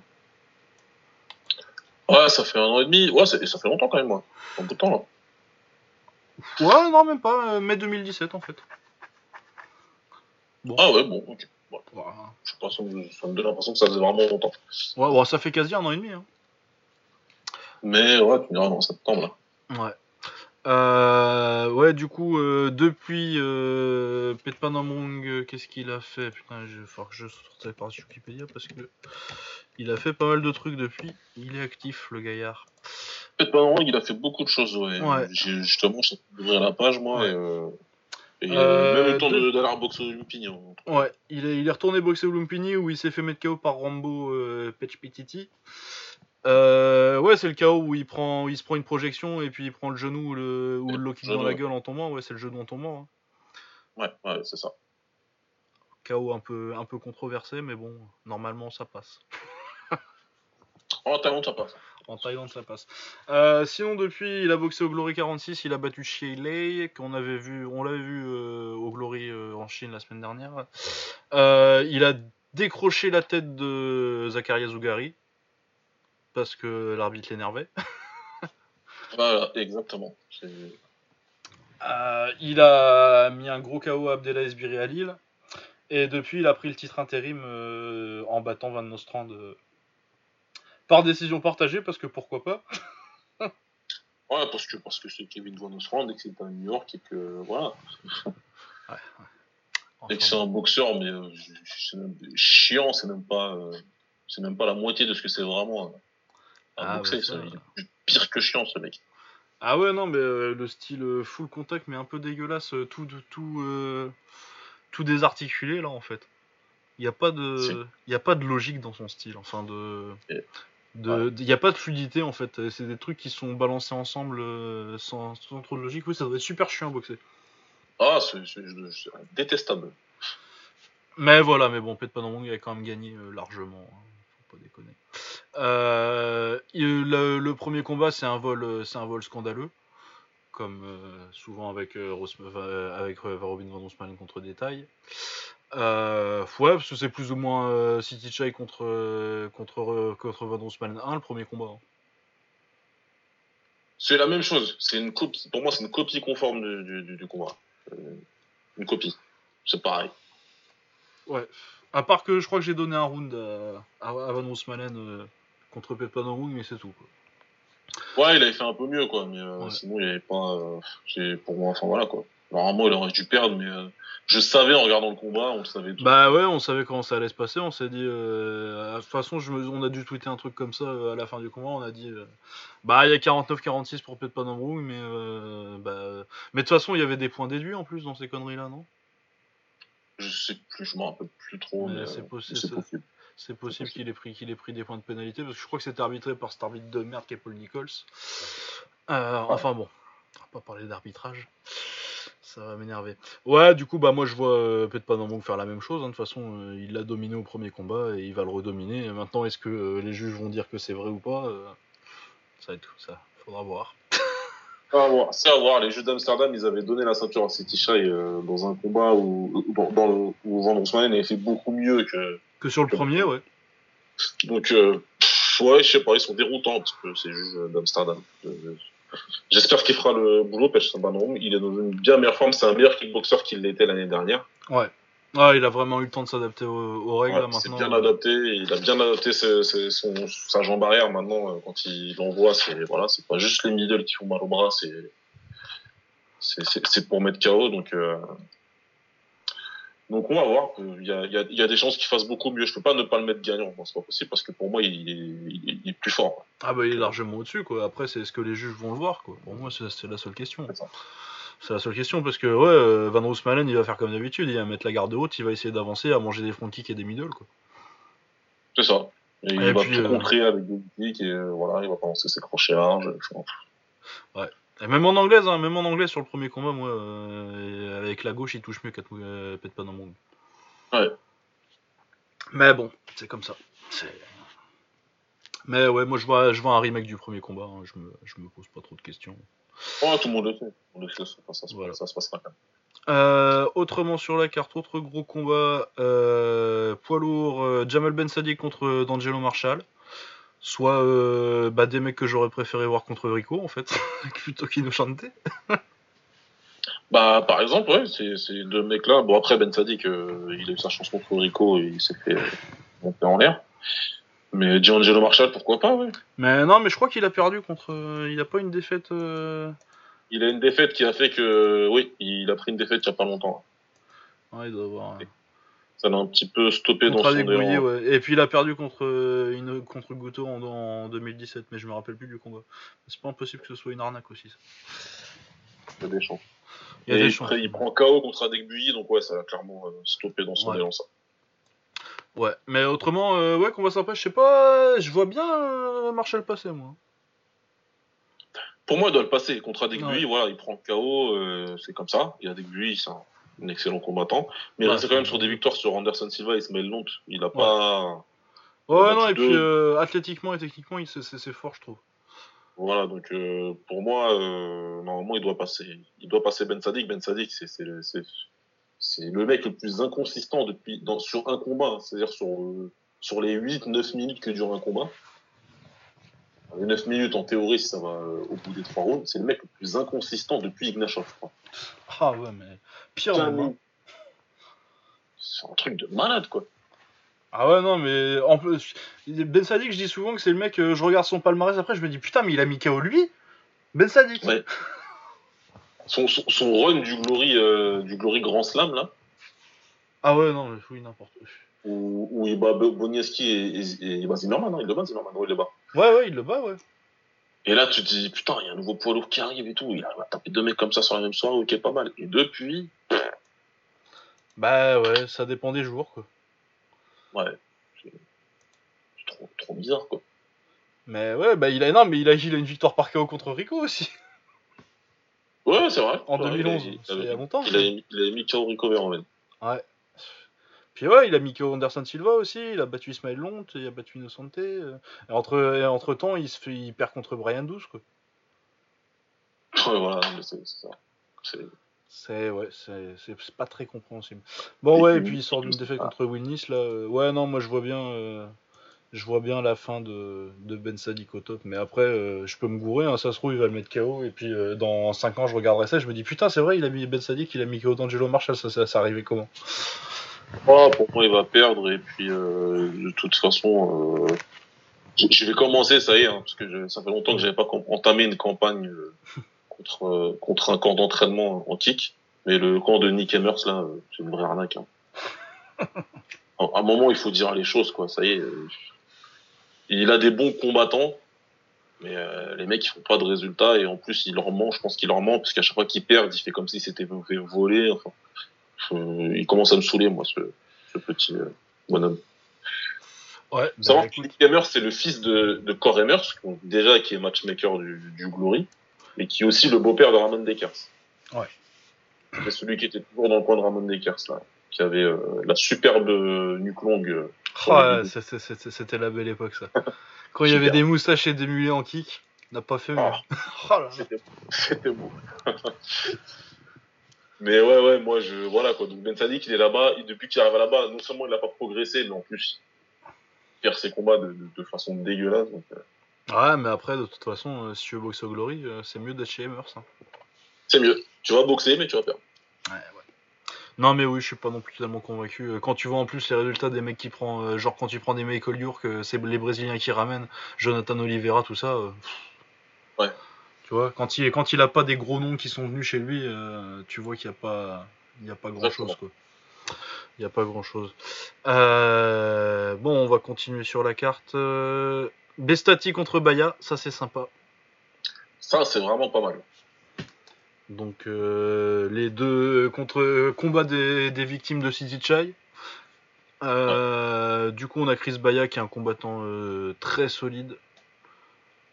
bah, lui, pour le coup, on parlait de, de, de camp d'entraînement de merde. je parle mal, hein, je parle mal, désolé. Ah ouais, non, t'es méchant, t'es chafon ouais, Chris Baya, il vient du Max Gym. On en a parlé en long, en large, en travers du Max Gym hein, sur le podcast. Hein. Vous savez ce qu'on en pense du Max Gym. C'est le gym de bourrin par excellence. Ouais, il y a une petite génération là quand même. Mais voilà, Chris Baya, il, il, il, mène une génération de combattants qui sont qui sont pas euh, qui sont pas Maxime Maxime, qui sont plus intelligents et qui, qui sont bien meilleurs que ce qu'ils avaient avant. Et Baya pour moi c'est je pense que c'est le meilleur. Ouais, c'est Adam Chuk le meilleur au Max. Ouais, mais après Adam Chouk, il est pas. Mais après, il est absolument, c'est clair que Adam Chouk, il est absolument pas, pas, formaté Max Gym, quoi. Voilà, lui, il a pris tout ce qu'il savait faire, il l'a appris de chez lui, il arrive au Max Gym, euh, voilà, pour ta, sparring, etc. Donc, il a gardé son site, ce que j'aime beaucoup d'ailleurs avec Adam Chouk, c'est qu'il est, lui, pas pour envoyer du tout, quoi. Chris Baya, pour un mec qui est né au Max Gym, c'est, tu vois, je trouve que son style, il est bien, il, est intéressant et euh, il fait pas, il fonce pas dans le pas, il, il, gens et fait des bons combats. Mais ouais, c'est les Baya, c'est bah, Baya, Picker, euh, euh, Glunder, euh, ces petites générations-là qui sont quand même un peu moins bourrins que, que la moyenne du Max Gym. Quoi. Ouais, c'est ça. Shaggy Picker, tout ça. Et ouais, et Tijani Bestati, euh, moi j'aime beaucoup boxe de grand, boxe à l'hollandaise de grand, donc avec, avec des genoux, les genoux directs, l'anglaise, les low kicks. Euh, ouais, je pense que c'est peut-être un peu tôt par contre pour euh, Bestati pour prendre Bayer en fait. Bah là, Bestati, de toute façon, maintenant qu'il a combattu pour le titre, ouais, il va prendre. Et, tu peux plus te cacher, hein, t'es obligé de, de, de, prendre que des mecs du top 5, quoi. T'as pas le choix. T'as pas le choix. Donc, euh, il va falloir assumer le fait que non seulement t'as combattu pour le titre, mais en plus, t'as fait un très bon combat et que c'est plutôt serré. Donc, euh, Ouais, ouais, ouais, non, mais ouais, moi j'y crois beaucoup au potentiel de Bestati. Je suis pas sûr que ce soit au niveau de Bad Baya tout de suite, mais, euh, mais j'ai hâte de le voir essayer. Et puis de toute façon, je pense que quoi qu'il se passe, de toute façon, il fera un bon combat. Donc, euh. Ouais, je pense qu'il fera un bon combat et je pense qu'il a beaucoup appris de son combat contre City Shine. je pense que pour le coup, ça peut le faire. Après, Baya, Baya aussi, il a dû apprendre aussi de son combat contre City parce que lui, pour le coup, il a pris une vraie rousse. Ouais, lui, c'est vraiment pris. Euh. Mais il va au tapis un moment ou alors qu'il est juste euh, bien plié en deux sur un genou, je crois. Quatrième. Il s'est plié sur un genou et puis euh, je crois quatrième, soit cinquième, c'est ça, il part sur une série d'anglaises parce que just because quoi. Ouais. Et il, le totalement, et il n'arrive pas à le finir, mais justement quoi. Donc euh, il a vraiment dû être mal sur ce combat et, après le combat. Ouais, ouais, ouais. Bah ouais, mais je, je très bien les statistiques par décision, mais ouais, je sais pas, Bayern me fout un petit doute. Ouais, bah moi aussi j'ai Bestati par décision. Mais ouais, en vrai. C'est un, talent spécial, euh, Bestati. Ouais, ouais, ouais, vraiment, Bestati, euh, c'est peut-être un peu tôt, mais euh, vraiment, moi je pense qu'il a le potentiel de faire une belle carrière. Je sais pas à quel âge il a, il doit avoir 21-22 maintenant. Oh, il est super jeune. Ouais. ouais, 20 ans encore. Ouais, 20 ans, putain. Oh ouais, non, moi, franchement, Bestati, je pense qu'on va devoir compter avec pendant, pendant, pendant des années là. Ouais. Ouais, ouais, ouais, ouais. Euh, Grenard contre Jaraya, moi je, vois, je vais le dire direct, euh, je vois Grenard parce que Grenard c'est un gros welter et Jaraya c'est pas un welter. c'est ridicule. Qu'est-ce qui vient foutre dans cette catégorie Je ne comprendrai jamais Jaraya. Ah mais déjà en 70, moi je trouve que c'est que c'est une connerie alors. Euh. En 70 c'était déjà gras. Après je peux comprendre que tu veux monter en 70. ouais ouais non, tu fais une Mohamed Kamal quoi. De toute façon les Marocains. C'est comme ça. C'est comme ça. Mais, euh, mais 77, c'est une blague. 17, j'arrive pas du tout à comprendre son intérêt. Je vois pas, euh, à part, à part veut vraiment pas faire de régime, ça m'intéresse pas du tout les régimes. Mais il a rien à faire à 77 kilos. Il a rien à faire dans cette catégorie-là. Et contre, contre Gronard, normalement, il devrait comprendre qu'il a rien à faire dans cette catégorie-là. Ah ouais, moi c'est vraiment, c'est vraiment le mec qui veut. Bah déjà euh, contre Simpson, moi je trouve qu'il était bien chanceux de déjà de gagner. Mais ouais, euh... ça n'a pas été facile. Ouais. Ça n'a pas été facile et c'est un gros welterweight Simpson aussi. Et là, t'as un gros welterweight qui a de l'expérience. Qui... Ah ouais, non, est-ce qu'il va manger en genou là? Non, ça va... Ça va... En plus, il... il a le style que Gronart il aime bien, il va rester devant lui. Ah, il va rester devant, il va aller à la bagarre et euh, tu vas aller avec la bagarre avec euh, Gronart alors que, euh, que, que, tu transportes 6 kebabs autour de la ceinture. ouais, non, ça... là, je comprends pas, je comprends pas. J'espère que cette mascarade va s'arrêter après. Enfin, non, non, je mens. En fait, j'espère pas spécialement que ça va s'arrêter parce que. Bah, c'est pas, tellement un, c'est pas tellement un citoyen modèle, euh, Jaria. je ne tiens pas en haute estime euh, Jaria, même si depuis qu'il a changé de coin, on va dire que c'est un peu mieux. Mais il a pas tapé de juge euh, ces temps-ci, ça va. Ouais. Tant qu'il agresse pas les juges, c'est une bonne semaine pour, pour Mohamed Jaria. Mais voilà, c'est typiquement un genre de, de, gosse qui est talentueux, où les gens lui ont peut-être trop dit qu'il était talentueux, et qu'il est un petit peu parti en vrille euh, dans sa tête. Là, il vient au Gloria 77. Si jamais, par euh, je ne sais quel euh, miracle, il passait Gronart, et que derrière il donne un mec comme Cédric, oh là là. Vraiment très mal. Ouais, mais de toute façon, il passe un Cédric, un un, enfin, ça passera pas quoi. Ah, mais de toute façon, un, all, même un scan d'aujourd'hui. Ah bah scan il le massacre. Hein. Ça, ça passera pas du tout, donc euh, il faut qu'ils arrêtent cette mascarade là, son management là, je comprends pas trop. Ah ouais non mais j'ai aucune idée de ce qu'il fout là. Enfin bon ouais non mais en admettant qu'il passe Grenard, mais euh, il passe jamais il passe Grenard. Ouais parce que ouais. Ouais. Euh, toujours en welter, du coup, on, en, il vient d'être mentionné Alim Nabiev contre Eyevan Dannenberg.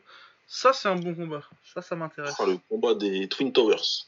Ouais, ça va être grand, ça. Euh, moi, je pense que c'est Nabiev au-dessus, quand même, euh, assez largement, mais euh, je ne fais pas mystère de mon affection pour Monsieur Nabiev. Ouais. Ouais, ouais, non, mais. Mais pourtant, j'aime bien Dannenberg aussi. Hein. Je trouve que c'est un mec vachement sous-côté. on le respecte pas assez. il avait fait un putain de combat contre Kishenko. Il se met KO au deuxième, mais il gagne les deux premiers. Il gagne, il gagnait avant ça. Il l'a beaucoup fait chier Kishenko avec ses genoux euh, et avec juste sa boxe de grand quoi. Et euh, ouais, je pense que ça peut être très intéressant contre Nabiev, mais je pense que le génie de Nabiev en anglaise, il va quand même essayer, il va quand même réussir à le mettre dans le vent, à lui mettre, euh, à lui mettre les petites, les petites combinaisons en anglaise là, les petits tricotages avec un petit genou derrière. passer en gaucher, je, je vois bien Nabiev faire le combat en gaucher en plus. Ouais, il va, il, va, il va le faire chier. En plus, Nabiev, là, il a besoin de, de, de faire un, un, statement, comme on dit. Hein. Il a besoin de. Ouais, il a besoin d'un résultat, là. Il a besoin d'un résultat et de montrer que, que normalement, il est censé être le patron. Il doit montrer que c'était un accident, son combat pour la ceinture contre Grigorian. Parce qu'on est beaucoup à ne pas avoir compris le combat qu'il a fait. Ouais, ouais. Même si euh, il a quand même fait un bon combat, parce que moi, je crois que j'avais plus ou moins scoré pour lui, même si je voyais pas, absolument pas de scandale à le donner à la route. Voilà, il avait. Il a fait il a fait un combat. Il a fait un bon combat en vérité. Mais quand on connaît sa bosse, quand on connaît ce qu'il est capable de faire, moi j'avais été déçu. Quoi. Ah ouais, ouais, non, forcément, c'était, c'était loin d'être il était loin de son meilleur niveau. Même s'il a fait un combat honorable, euh, il était loin de son meilleur niveau quand tu vois ce qu'il a mis à Holsken ou ce qu'il a mis à Cédric. Ouais, ouais. Ce qu'il a mis à Cédric, le, le combat qu'il fait contre Cédric, c'est un truc de fou. Hein. Un truc de malade ce qu'il a fait. Donc c'est pour ça qu'on n'a pas trop compris.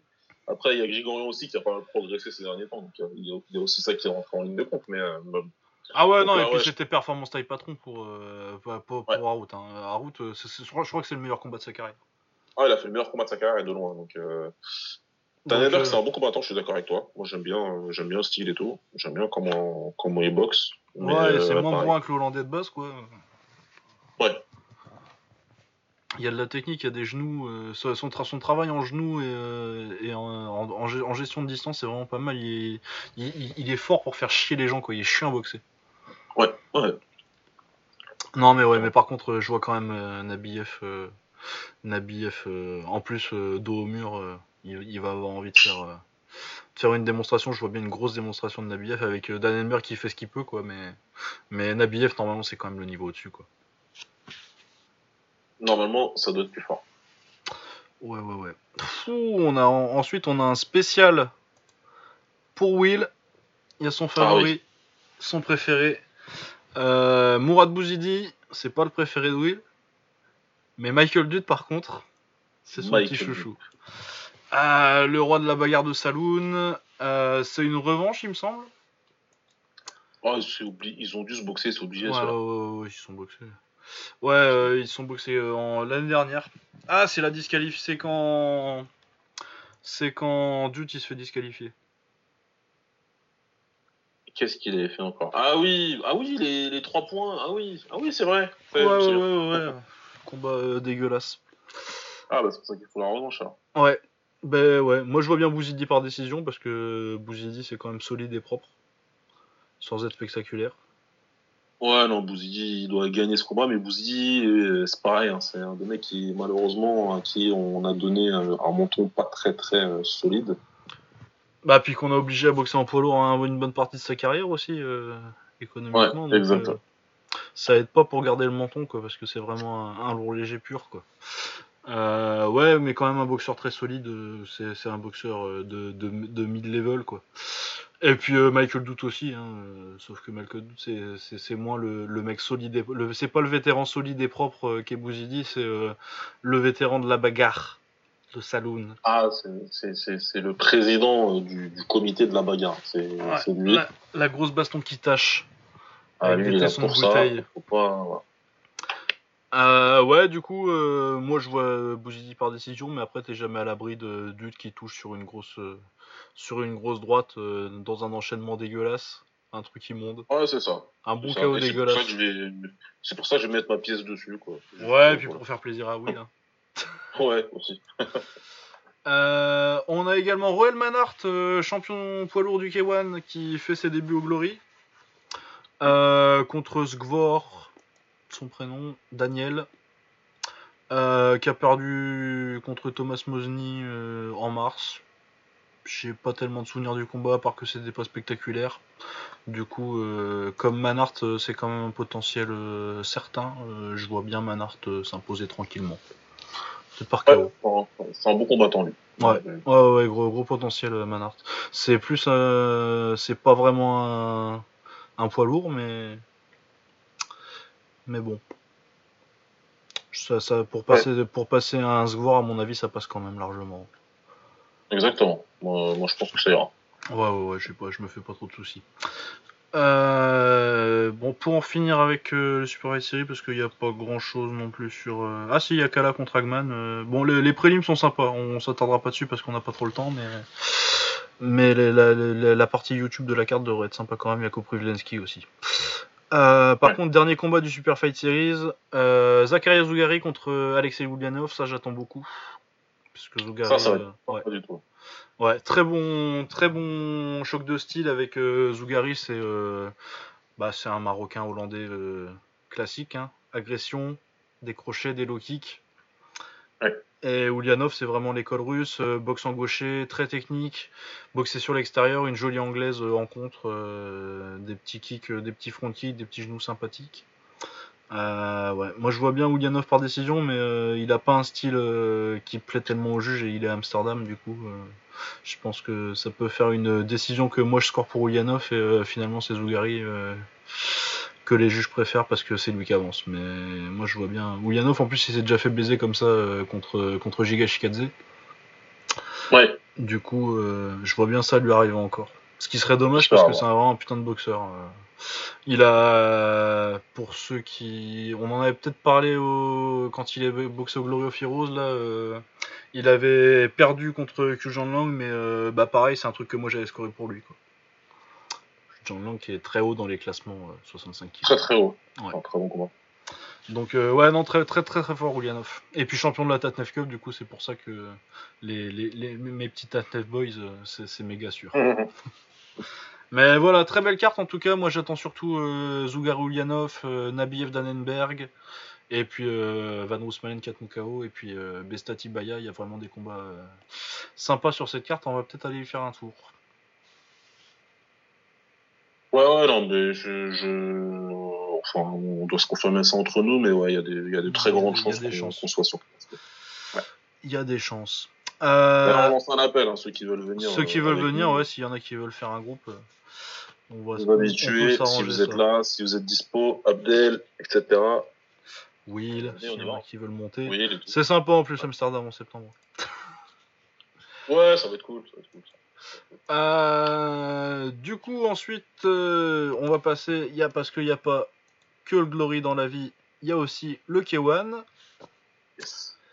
Avec une carte sympathique. C'est pas le Café non plus, mais il y a quand même des trucs à voir. Et je trouve qu'en plus, elle s'est améliorée au fil du temps, en fait, la carte. Vu que le combat de Takeru, ça a changé, l'adversaire s'est passé, passé d'un Italien random à Daniel Portas Gallardo. C'est des changements qui font plaisir, ça. On aime bien, on aime bien. On aime bien. Euh, du coup, ouais, euh, la carte, euh, on va commencer par en haut. Donc, combat principal Takeru, champion des 60 kg, ancien champion des 57,5, ancien champion des 55. mon chouchou, on le cache pas, mhm. on, annonce directement. c'est un de mes trois boxeurs préférés, hein, avec Superbonne et, et Adesanya. Euh, qui boxe Daniel Porta Gallardo, très bon boxeur. Euh, gros test pour Takeru, je trouve, euh, parce que du coup, ça fait quand même pas longtemps qu'il est à 60 kg, Takeru. Et Daniel Porta, c'est pas, c'est pas juste un 60 kg, c'est un 60-63, quoi. C'est un bon. C'est un gros 60 kg, ouais. ouais c'est un, très gros 60 kg. Et très agressif, un style avec. Euh, bah, ça fait partie des meilleurs. Euh, c'est peut-être le meilleur en ce moment euh, à sortir d'Espagne. Je sais pas si tu vois quelqu'un d'autre. Non, pour moi, c'est. J'étais en train de réfléchir, j'étais en train de me demander si c'est pas le meilleur en Europe. Ouais, peut-être pas quand même. Hein. Bah, je sais pas. Hein. Qu'est-ce qui est... Je suis en train de jouer, je me dis là, qui je mets qui Du coup, qui est plus fort que lui actuellement en Europe à, à, à 60, 60, 63 kilos? En kick? En kick, ouais, je sais pas, du Yannick Rennes ah, peut-être, ouais. Yannick Rennes. À voir, à voir. Faudrait qu'il. À voir. En tout cas, s'il si, si se boxait, je je mets pas 1000 euros sur Yannick Rennes, quoi. Même si Yannick Rennes, je tiens en haute estime, en très haute estime. Ouais, ouais, ouais, non, mais du Yannick Rennes, euh, du. Putain. Boxe française, là, euh, putain, j'ai un trou. Il euh, y a Gianni Fiorenti, sinon? Ouais, Fiorenti. Ouais, Fiorenti. Et puis, putain, je suis avec lui. Euh, non, attends une seconde. Modibo Diarra. Ah oui, Diarra. Bah, Diarra, euh... Diarra, enfin Diarra. D'ailleurs, euh, Diarra, euh, pour remplacer un petit mot tout de suite, c'est un boxeur que j'adore et j'espère vraiment qu'il euh, est en fin de carrière là. Mais si on pouvait le voir dans une grosse orga, dans une grosse orga finir sa carrière, ça me ferait quand même bien plaisir parce que ça ferait plaisir de voir de la, de la savate à haut niveau. Ouais, excellent combattant, Modibo Diarra. Mais ouais, mais après, je suis d'accord que c'est dans les meilleurs en Europe. À, en tout cas, dans les meilleurs européens, ça c'est clair. Mais ouais, il y a quand même du. Il y, a quand même, il, y a, y a quand même des gens. Puis y avoir des Russes à 60 kg. Euh, t'as du. Ouais, voilà, c'est sûr. Timon Nadrov. On n'a pas encore vu. Ouais, ouais t'as du Nadrov qui a 60 kg. Mais euh, en tout cas, il est sur une, sur une série de victoires. Euh. Ah bah, il a perdu là. Bah, il était sur une série, il a perdu en Chine au Clun, Fight contre Wang Wenfeng. Et Wang Wenfeng, ben, c'est ouais, c'est très fort. Voilà, chaque fois, c'est très très fort. C'est le haut du panier, donc euh, bon, il n'y a pas de, il a pas de honte là-dessus, mais euh, il a battu deux fois Ekinoscu l'année dernière. Ouais, il a battu Lamikawi Shamouchtaïd. Ouais, il a battu Sergio Wilzen, même s'il se fait vieux, c'est jamais. Euh... Ah non, c'est jamais facile de battre Sergio Wilzen. Donc voilà, franchement, Puertas Guerrero, ouais. ça m'a ça. il a mis KO Castagna aussi, je crois qu'il l'a mis à la retraite d'ailleurs. Ouais. Bat Castagna, ouais. Donc, euh, ouais, non, non, franchement, là, pour ta... quand j'ai vu le combat sur Twitter, j'ai dit, oula. Euh... Ah ouais, moi j'étais content, surtout qu'en plus, euh, il lui avait vraiment mis un, Italien random euh, de base dont personne n'a jamais entendu parler. Du coup, comme remplacement, c'est très très cool. Quand j'ai vu ça, j'ai dit, ah ouais, d'accord, ouais. Là, par contre, il... ce qu'on disait, ce qu'on craignait pour le tournoi, ou son style ultra agressif avec euh, dans une catégorie au-dessus, ça va peut-être lui, lui, causer du tort. Là, contre Daniel Portas Garado, il va devoir faire très attention parce que c'est un bon contreur. Et quand il touche, il fait, il fait super mal. Quoi. mettre, mettre KO c'est quelqu'un que, que, que j'ai fréquenté longtemps. Bon, j'ai été dans le coin pendant quelques années. Euh, pour descendre Yetkin, il faut y aller. Hein. Faut, ah ouais, ouais, vraiment, vraiment y aller. C'est pas une tête qu'il a été, c'est un bloc de béton. Donc, euh. Ouais, non, et puis, euh, ouais, Daniel Purtas, euh, très agressif, euh, anglaise low kick, ça va partir à la guerre avec Takeru, ça va être un putain de combat, et c'est ouais, c'est dangereux pour Takeru. Après, j'ai l'impression que je dis ça à chaque fois qu'il y a un combat de Takeru, et finalement, il va le mettre KO au deuxième. Et ouais, et finalement, il arrive, à, voilà, il arrive à faire un truc de fou et à nous surprendre encore, donc c'est ce qu'il y a de fou avec, avec lui, et c'est pour ça que. Ben ouais, parce que du coup, on a vu aussi que bah, son punch, il punch encore à 60 kg, et mine de rien, c'est quand même un gros 60 kg en fait, Takeru. Hein. Parce qu'il devait coter comme un ouf en fait pour aller à 57. Ouais, il est balèze, il est balèze. Parce que dans le tournoi, euh, tu regardes, euh, il, il faisait pas plus petit que les autres quoi. Genre même contre Stavros, il a l'air plus gros quoi. Il avait l'air plus gros que, la plupart de, ses adversaires. Donc euh, non, non, il fait pas. Donc ouais, moi j'ai très. Bah, de toute façon, j'ai toujours très hâte de voir Takeru boxer. Mais voilà, ça devrait être. En tout cas, ça, ça, va être une belle guerre le temps que ça dure. Il y a, des chances que quelqu'un finisse KO. Euh, j'ai très hâte de voir ça. Euh, autre gros combat de la soirée, euh, le champion des 55 kg Yoshiki Takei contre le français Akram Amidi. très bon boxeur, surtout en taille, Akram Amidi. Hein, je, crois, qu'il a pas, il a pas tellement de combats que ça en kick. Hein. Oh, il doit pas en avoir beaucoup. non, il doit en avoir 2-3, je crois. Si, si, il en a. En tout cas, ouais, c'est le ah, non, il a que de la taille. Que de la taille. Ouais, il a fait, je crois qu'il a que de la taille, c'est le petit jeune français qui monte. Si vous vous souvenez, c'est lui qui a combattu euh, Rose, le, le Lady Boy, euh, qui était venu de Thaïlande l'année dernière et qui l'avait battu, euh, il avait battu ouais. euh, au point à midi. Au Kerner taille. Euh, il a fait un nul avec Rubotello. Il a fait nul avec Rubotello. Il a fait deux belles guerres contre l'autre jeune qui monte en France. comment il s'appelle ce petit jeune que j'aime bien en plus? Hamza Merdi? Euh, non, pas Merdi, c'est euh, un des deux frères. Euh, Darren Roland Darren Roland, voilà. Lui, euh, petit jeune, très très bon. Hein. Une victoire, une défaite, ils ont fait un, un. Ils sont un partout là, et c'est deux très très bons combats. Donc, ouais, non, Akram Midi, c'est un bon petit combattant, lui, il a seulement 20 ans. les mecs sont de 98, quoi. Oh, le, coup de cafard. le coup de cafard. Merde alors. Ah, euh, ouais. Hein. Et ben, si tu veux, pareil. Alors, Takei, c'est un combattant il est extraordinaire. Je, je vais pas. Ouais, j'ai envie de dire extraordinaire. Parce que ah ouais, ouais, non, c'est un truc de ouf. Hein. On parle beaucoup euh, au Kiwan, on parle de Takeru, on parle de Koya Orabe, mais Yoshiki Takei, c'est incroyable. Extraordinaire. Il a des combos euh, de manga. Ah ouais, non, c'est un truc de fou. Puis il a une histoire de manga aussi, en plus. T'avais vu euh, ouais. truc de carré fan, là, l'histoire de, je sais plus, sa mère, elle l'a abandonné, il a été recueilli par un gym de kickboxing ou je sais pas quoi, enfin. Et sa mère, elle voulait se suicider et il l'emportait avec lui. Ah ouais, non, oui, c'était très chaud. Il a adopté derrière, enfin, il, a une histoire de manga, comme tu dis, en plus. Ah, c'est un héros de shonen, le, le, gamin.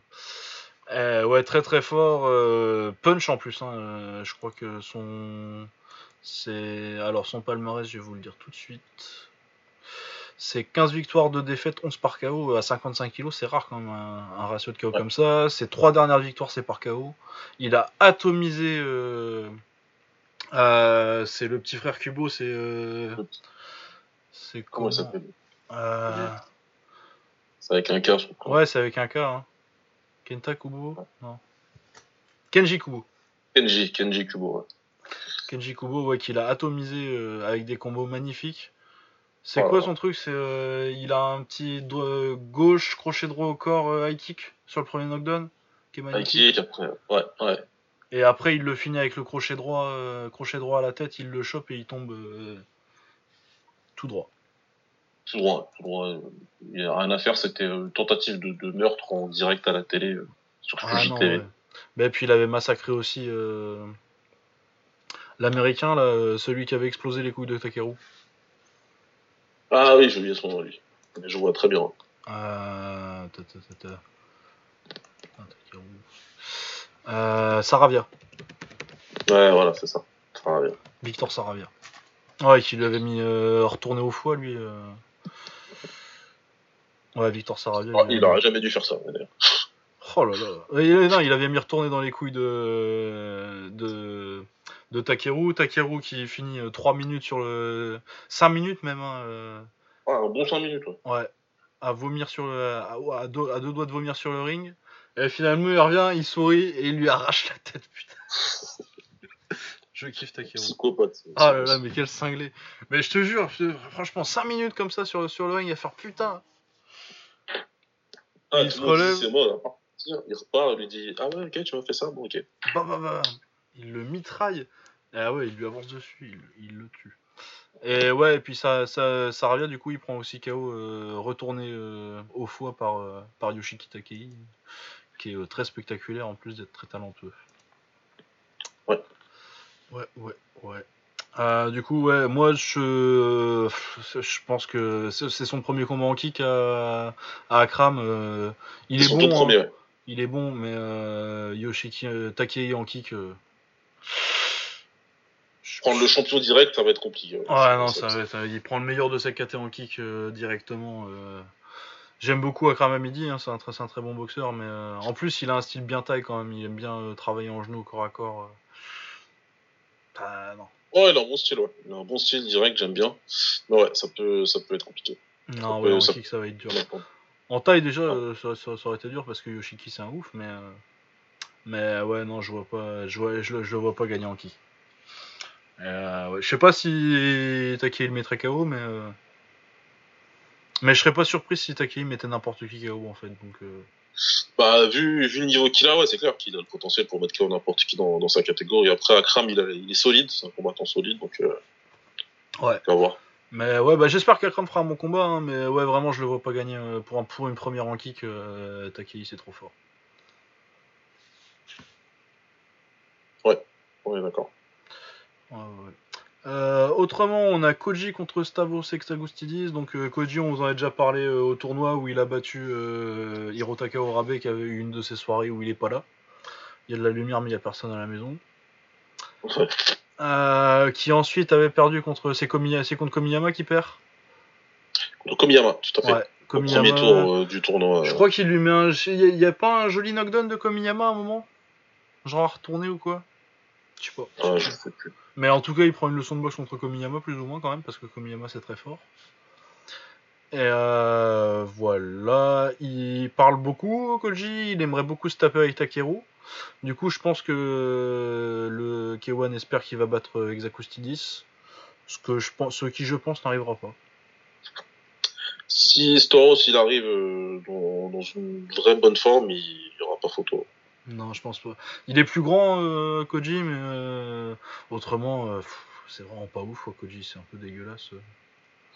Un peu d'anglaise vite fait, mais autrement, c'est laborieux, quoi. Et Stavros, c'est vraiment pas mal. Il y a une bonne anglaise, ça punch pas mal en plus. Et puis, ouais, juste, il a un meilleur palmarès, quoi. Il a mis KO Taiga, déjà. Taiga, c'est quand même plus fort que Koji, quoi.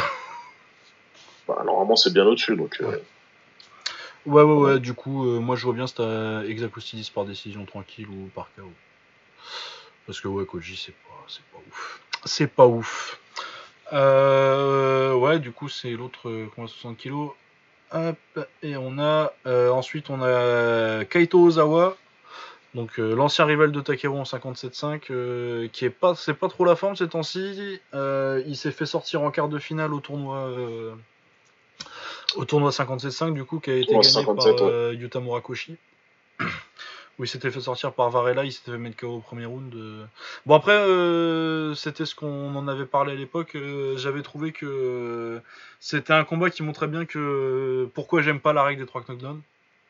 La règle des knockdowns, surtout dans un tournoi là. Enfin, voilà, quoi, c'est parce que du coup il a vraiment pris il a vraiment pris je sais pas ça devait être deux du coup vu que c'était un tournoi mais il a pris trois knockdowns trois ou deux knockdowns et euh, clairement les deux knockdowns ils méritent que l'arbitre se mette à compter mais il se relève tout de suite il, est alerte il est pas sonné il peut continuer quoi. Du coup il n'y a pas de raison d'arrêter le combat je trouve ça dommage d'arrêter pour ça.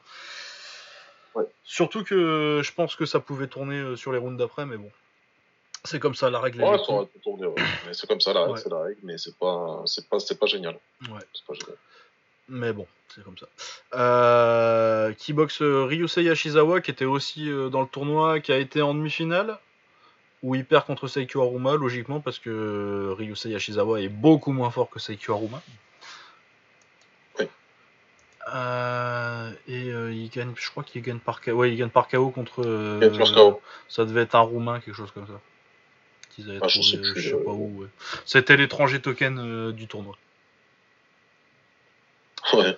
Euh, du coup, ouais, euh, Ashizawa Ryusei, il a un style un peu MMA, je trouve, euh, dans sa boxe. il a les pieds très plantés et puis un peu d'anglaise et puis il n'y a pas de vraiment de lien entre eux.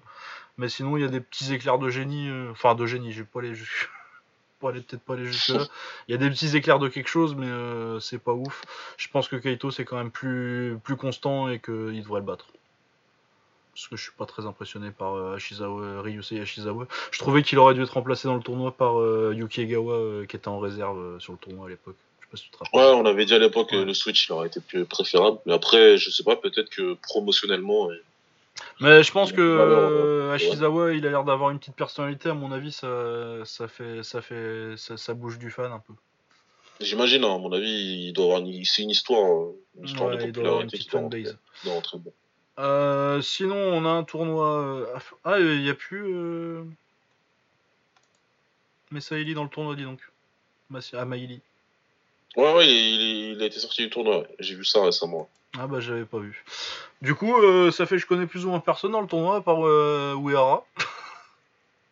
Ouais, parce que Maïli devait prendre Uehara et c'est pareil, c'était à peu près les deux seuls mecs je connaissais. un peu connu, sinon c'est des c'est les mecs que, tu retrouves dans ce genre de poids là au Japon, donc euh, les Keiji, euh, Odiken, euh, c'est papy. Des mecs avec des palmarès dégueulasses. Non, il y a que Uera qui est bon là-dedans. Et sinon, grosse, grossé, j'avais regardé un petit peu. C'est pas c'est pas dégueulasse, pourquoi pas. Mais ouais, du coup, le tournoi, ça peut être sympa parce qu'ils ont pris, quand même, je crois qu'ils ont pris des, gens, des mecs assez jeunes et il y a peut-être du potentiel, mais j'en attends pas grand chose. On n'attend pas grand chose non plus. Après, voilà, hein, c'est c'est un tournoi, euh, c'est une catégorie où les K1 n'en a pas spécialement besoin, le public n'est pas spécialement demandeur. Après, euh, voilà, ça peut te faire une star japonaise de plus, ça peut te faire une ceinture japonaise de plus, parce qu'évidemment, le grand Ah, bah là, l'objectif, c'est de mettre une ceinture sur, sur Uehara. Hein. Voilà, donc euh, c'est, je pense que c'est surtout là l'intérêt, surtout là pour les K1, mais personne n'est demandeur, hein, c'est clair. Non, ouais, c'est pas. Euh, autre petit combat très sympathique qu'on a sur la carte, on a un petit euh, Goshu Masanobu, donc demi-finaliste du tournoi 60 kg qui avait perdu par KO contre Takeru. Il n'y a pas de honte, hein, de toute façon. Et qui boxe contre Soare Kamui qui avait lui perdu en quart de finale, il s'était fait mettre KO par Komiyama. Et ça, ça devrait être un très bon combat, je pense, parce que le match-up Masanobu, c'est le combattant japonais de base. Hein. Il est un peu fort partout. Il a des bons low kicks et une bonne anglaise. Pas forcément de lien entre les deux, mais une, anglaise solide et il, tape fort en, low kick. Et Swarek, c'est vraiment du Muay Book euh, agressif, quoi. Ouais. Il avance, il avance, il avance sans cesse. Il, shoot sans cesse. Il s'arrête jamais, le type. Ah ouais, ouais, ouais. Et puis grosse, grosse jambe gauche. Grosse jambe bah un taille quoi, hein, des gros middle gauche et puis, euh, et puis ouais mais du coup euh, un style assez adapté au Japon et au kickboxing parce que du coup il, attaque fort en anglais et il avance tout le temps. Du coup ça devrait être une petite bagarre sympa. À mon avis, euh, moi je vois bien soirée passer quand même. Avec tout le respect que j'ai pour, ma, pour, pour, pour Masanobu. Et puis j'aimerais bien voir, c'est un peu égoïste aussi, c'est parce que j'aimerais bien voir soirée contre Takeru. Ouais, bah évidemment. De toute façon, euh, s'il y a un taille comme ça, qui avance comme ça, qui a pas peur, euh, on veut tous le voir contre Takeo, en toute logique. Bah ouais, je pense que le Kawan, le ils espèrent ça aussi, vu que Masanobu a déjà perdu contre, contre, contre Takeru. Et qu'à la base, euh, c'était pas soirée, que ça devait être Timon Nadrov. Du coup, clairement, ils espéraient mettre quelqu'un contre Masanobu en espérant que Masanobu perde pour que ça puisse mettre un peu de hype sur celui qu'il bat pour, pour un éventuel combat contre Takeru. Ouais, voilà. Du coup, moi, je euh, soirée par décision. Ou par KO, pourquoi Ouais, par KO, je sais pas, mais par décision, en tout cas, je vois bien. Ouais. Euh, sinon, autrement, euh, seul autre truc vraiment notable sur le reste de la carte, il y a le retour de Rukia. Donc, qui était connu pour ses, ses, KO spectaculaires en 2017, mais qui vient de prendre une, branlée mémorable contre, contre Gonapar, qu'il a massacré. Ouais. Mais... Ah, oh là là, c'était un massacre. En plus, ça a arrêté trop tard. Ah, enfin, Ouais, du coup, il boxe euh, euh, Kenta Hayashi, 12 victoires, 4 euh, défaites de nul, 9, 9 victoires par KO. Il a 24 ans, Il reste sur 2 KO de suite, du coup il a mérité son un petit shot contre quelqu'un d'un peu plus fort. Et puis de toute façon, Rukia, il a besoin d'un adversaire pour se remettre. Du coup, c'est un, un, bon petit match-up. Ouais, c'est du bon matchmaking. C'est du bon matchmaking. C'est dans la lignée de, ce que fait Kawan de ces derniers temps. C'est bien. Non, ouais, vraiment pas mal. Donc euh, ouais, pas, pas, c'est pas leur carte la plus hypée. Il y a pas 5 euh, combats pour, euh, il y a pas cinq champions qui boxent en même temps, mais il y a deux combats, deux champions dans des bons combats. Il y a un petit Grand Prix, bon, c'est pas, c'est forcément c'est pas leur meilleur KT. Et il y a quand même des petits combats sympatoches autour. ça devrait être un, bon petit gars là. Ouais, ça, va être pas mal ça. Ouais, ça va être pas mal. Du coup, suite du programme. Euh, on va peut-être squeezer le trophée des étoiles parce qu'on est déjà à 1h50. Ouais. C'est dommage, mais bon, on essaiera d'en reparler. Euh, on en reparlera de toute façon euh, quand ce sera passé. ou si la semaine d'avant on a eu le temps de glisser un petit mot. donc au Kunlun, il y a Superbone qui bosse contre Neman Ayamesh, il va gagner tranquillement. Je fais vite. Hein. les, petits trucs comme ça. Il euh, y a des trucs très sympas au One FC. Euh, enfin, c'est One Championship maintenant, mais euh, moi je dis toujours One, One Fighting Championship. Il y a des trucs sympas. Il y a Akimamesh contre Yukinori Ogasawara. Donc ça c'est un truc cool pour ceux qui aiment bien Akimamesh et puis Ogasawara qui avait mis KO Botello avec un très beau coup de retourné. Ça c'est en taille. on a Ungen Topic contre Tukata Tukatatong, Petpayatai. Petpayatai. Ouais, ça, ça devrait être sympa. Et il euh, y a Daniel Dawson qui boxe. Euh, je sais pas si tu te rappelles de Daniel Dawson. Daniel Dawson Oh merde Contre Mustafa Ida. Il a pas fini Daniel Dawson Bah, je croyais qu'il avait parce qu'il a 40 piges. Moi, j'ai été vérifié euh, l'âge qu'il avait. Non, mais il a fait. il a fait. apparemment, la dernière fois qu'il a boxé, c'est 2016. Il a fait un, une belle contre, contre John Wenpar. Ah, en plus, j'allais te le dire en plus. Dire, il est-ce qu'il a reboxé John Parr Bon, bah ouais, comme ça. Bah ouais, comme ça c'est fait.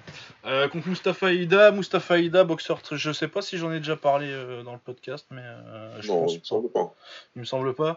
Mustafa Ida, boxeur très, très sous-coté à 77-75 kg. Ouais. si vous le connaissez, à mon avis, c'est parce qu'il a boxé deux fois contre Karim Gadji. Karim Gadji, ouais. Mais autrement, il a battu Andy Sauer à l'époque, une des premières saisons du Kunlun. Euh, ouais. très bon boxeur. C'est un bon combattant, c'est un bon combattant et il est, pas simple à, boxer. Hein. Pas simple du tout. Euh, et Daniel Dawson, euh, vieille gloire du kickboxing australien, et puis il a fait une belle carrière en anglaise aussi. Il a boxé Austin Trott qu'il a envoyé au tapis deux fois. Par contre, il a 40 piges et moi je croyais qu'il était à la retraite et je pense qu'il était à la retraite en fait. Je sais pas pourquoi ils l'ont ressorti maintenant, mais pourquoi pas, c'est un bon boxeur après. Hein.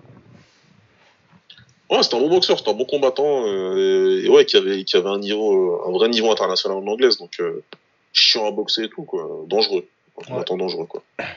Ouais, ouais, qui était surtout connu pour ça en kick, c'était connu pour sa rivalité, il était à, à une victoire, une défaite contre John Wayne Parr, et puis là, du coup, ils ont fait la belle en, en 2016. Que John Wayne Parr a gagné parce que bah, il avait été diffus.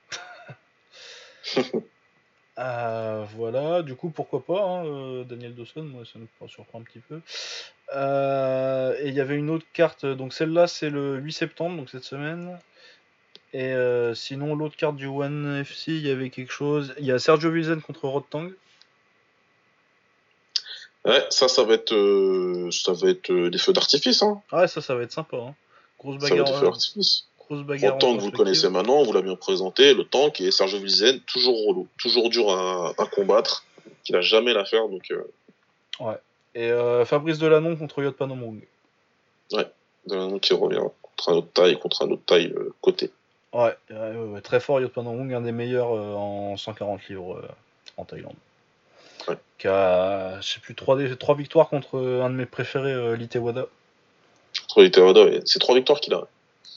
Ouais, je crois qu'ils sont à 3-1 ou un truc comme ça. Euh, je sais pas comment ça se fait parce que je trouve que les Wada il devrait être plus fort, mais euh, il a son numéro. Euh, ah, il y a des mecs comme ça, il a son numéro, c'est tout. Il y a des mecs, des styles qui te conviennent pas du tout et il lui convient pas du tout. Quoi. Ouais. bon, le trophée des doigts, je vais dire un mot quand même vite fait. Il y a deux bons tournois. Parce qu'il y a Jimmy Vienno qui vient de prendre un titre de WMC il y a quelques semaines au Best of Siam. Très, très gros combat. ouais, c'est un tournoi avec Arman Ambarian et Wilson Varela et Youssef Asouik donc euh, un bon tournoi de 72 kg. Il y a Karim Gadji pour un titre ISKA euh, contre un Italien.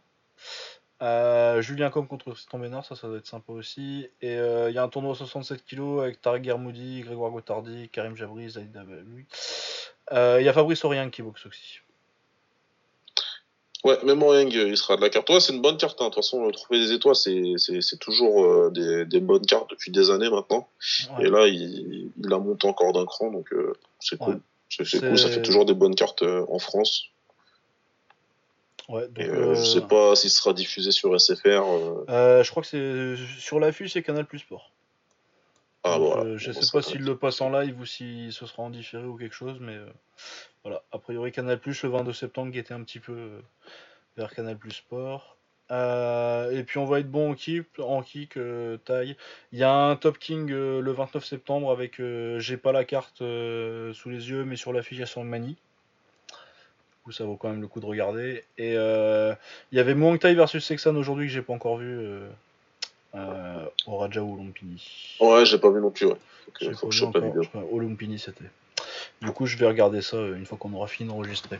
Ça va être sorti. Surtout que j'en profite pour dire un petit mot. SMM TV, c'est la nouvelle référence pour pour les vidéos de taille euh, en direct, c'est uploadé euh, dans la journée. Et euh, maintenant, ça faisait longtemps qu'ils le font, mais maintenant ils mettent les noms en alphabet occidental, du coup c'est quand même plus pratique. C'est beaucoup plus simple à suivre. Ouais, voilà. Du coup, en kick, il nous reste plus que Tenshin contre Tenshin Nasukawa contre Origuchi. Kyoji Origuchi. Ce sera au Rising 13 et le Rising 13, ce sera quelle date? Euh, Alors. J'ai la date, ce sera le 30 septembre. Le 30 septembre, bah voilà, bah, ce sera le choc, euh, le choc japonais entre les deux grosses stars japonaises. Ouais, les deux plus grosses stars du Rising, hein, clairement. Euh, donc Tenshin Nasukawa, dont on vous a déjà parlé déjà une paire de fois maintenant. Euh, prodige, 19 ans maintenant. Il a dû avoir les 19. Hein. Ah, il doit avoir 19 là. Ouais, il doit avoir 19. Euh, on vous a parlé de son énorme guerre contre Rotang euh, qui a été à l'extra round au 6 là. Un des, le combat de l'année, toujours d'ailleurs. Ouais. C'est toujours le combat de l'année pour moi pour l'instant. Ouais. Euh, énorme. Il est incroyable. Tenchin, c'est vraiment un phénomène. Euh, il mixe autant son style euh, avec des trucs spectaculaires du Kukushin, mais avec une vraie basse taille derrière, quoi. Des très beaux genoux, une gauche incroyable. Il est hyper rapide et puis il a un putain. On parle pas assez de son punch en plus. Hein. Il punch, c'est un vrai puncher. Ah ouais, c'est un puncher. Normal et il a un excellent coup d'œil. Enfin, il a tout ce qu'il faut. Il a c'est tout le package quoi. Il a tout, ah non, il a 20 ans carrément maintenant. Il a eu les 20 ah. ans euh, à aussi, il est de 98. Ouais, c'est 25 victoires, c'est 21 KO. Toujours invaincu euh, bah, en sport de combat en fait, euh, à part en amateur, mais en pro il est invaincu que ce soit en kick ou en MMA. Et il prend Kiyoji Origuchi, donc ancien challenger pour le titre des pour le titre des mouches à l'UFC, gagnant du tournoi Bantamweight au Rising, qui vient de battre, euh, on en a parlé, il a tabassé euh, le japonais qui a fait euh, l'Ultimate Fighter, là, Hiromasa Kubo.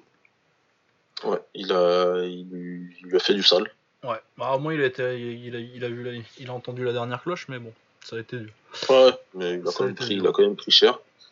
Avant ça, il avait battu. Yann McCall, KO en 9 secondes. Yann McCall en quoi 13 secondes Quelque chose 9, comme ça? je crois. 9. 9 secondes, ouais. Le mec KO en 9 secondes. Koriguchi, ouais, c'est la grosse hype. C'est le mec que personne comprend euh, pourquoi l'UFC n'a pas fait ce qu'il fallait pour le garder. Mais ça, c'est, ça, c'est autre chose. Et c'est tant mieux pour le Rising, et donc c'est un peu tant mieux pour nous aussi. Ouais.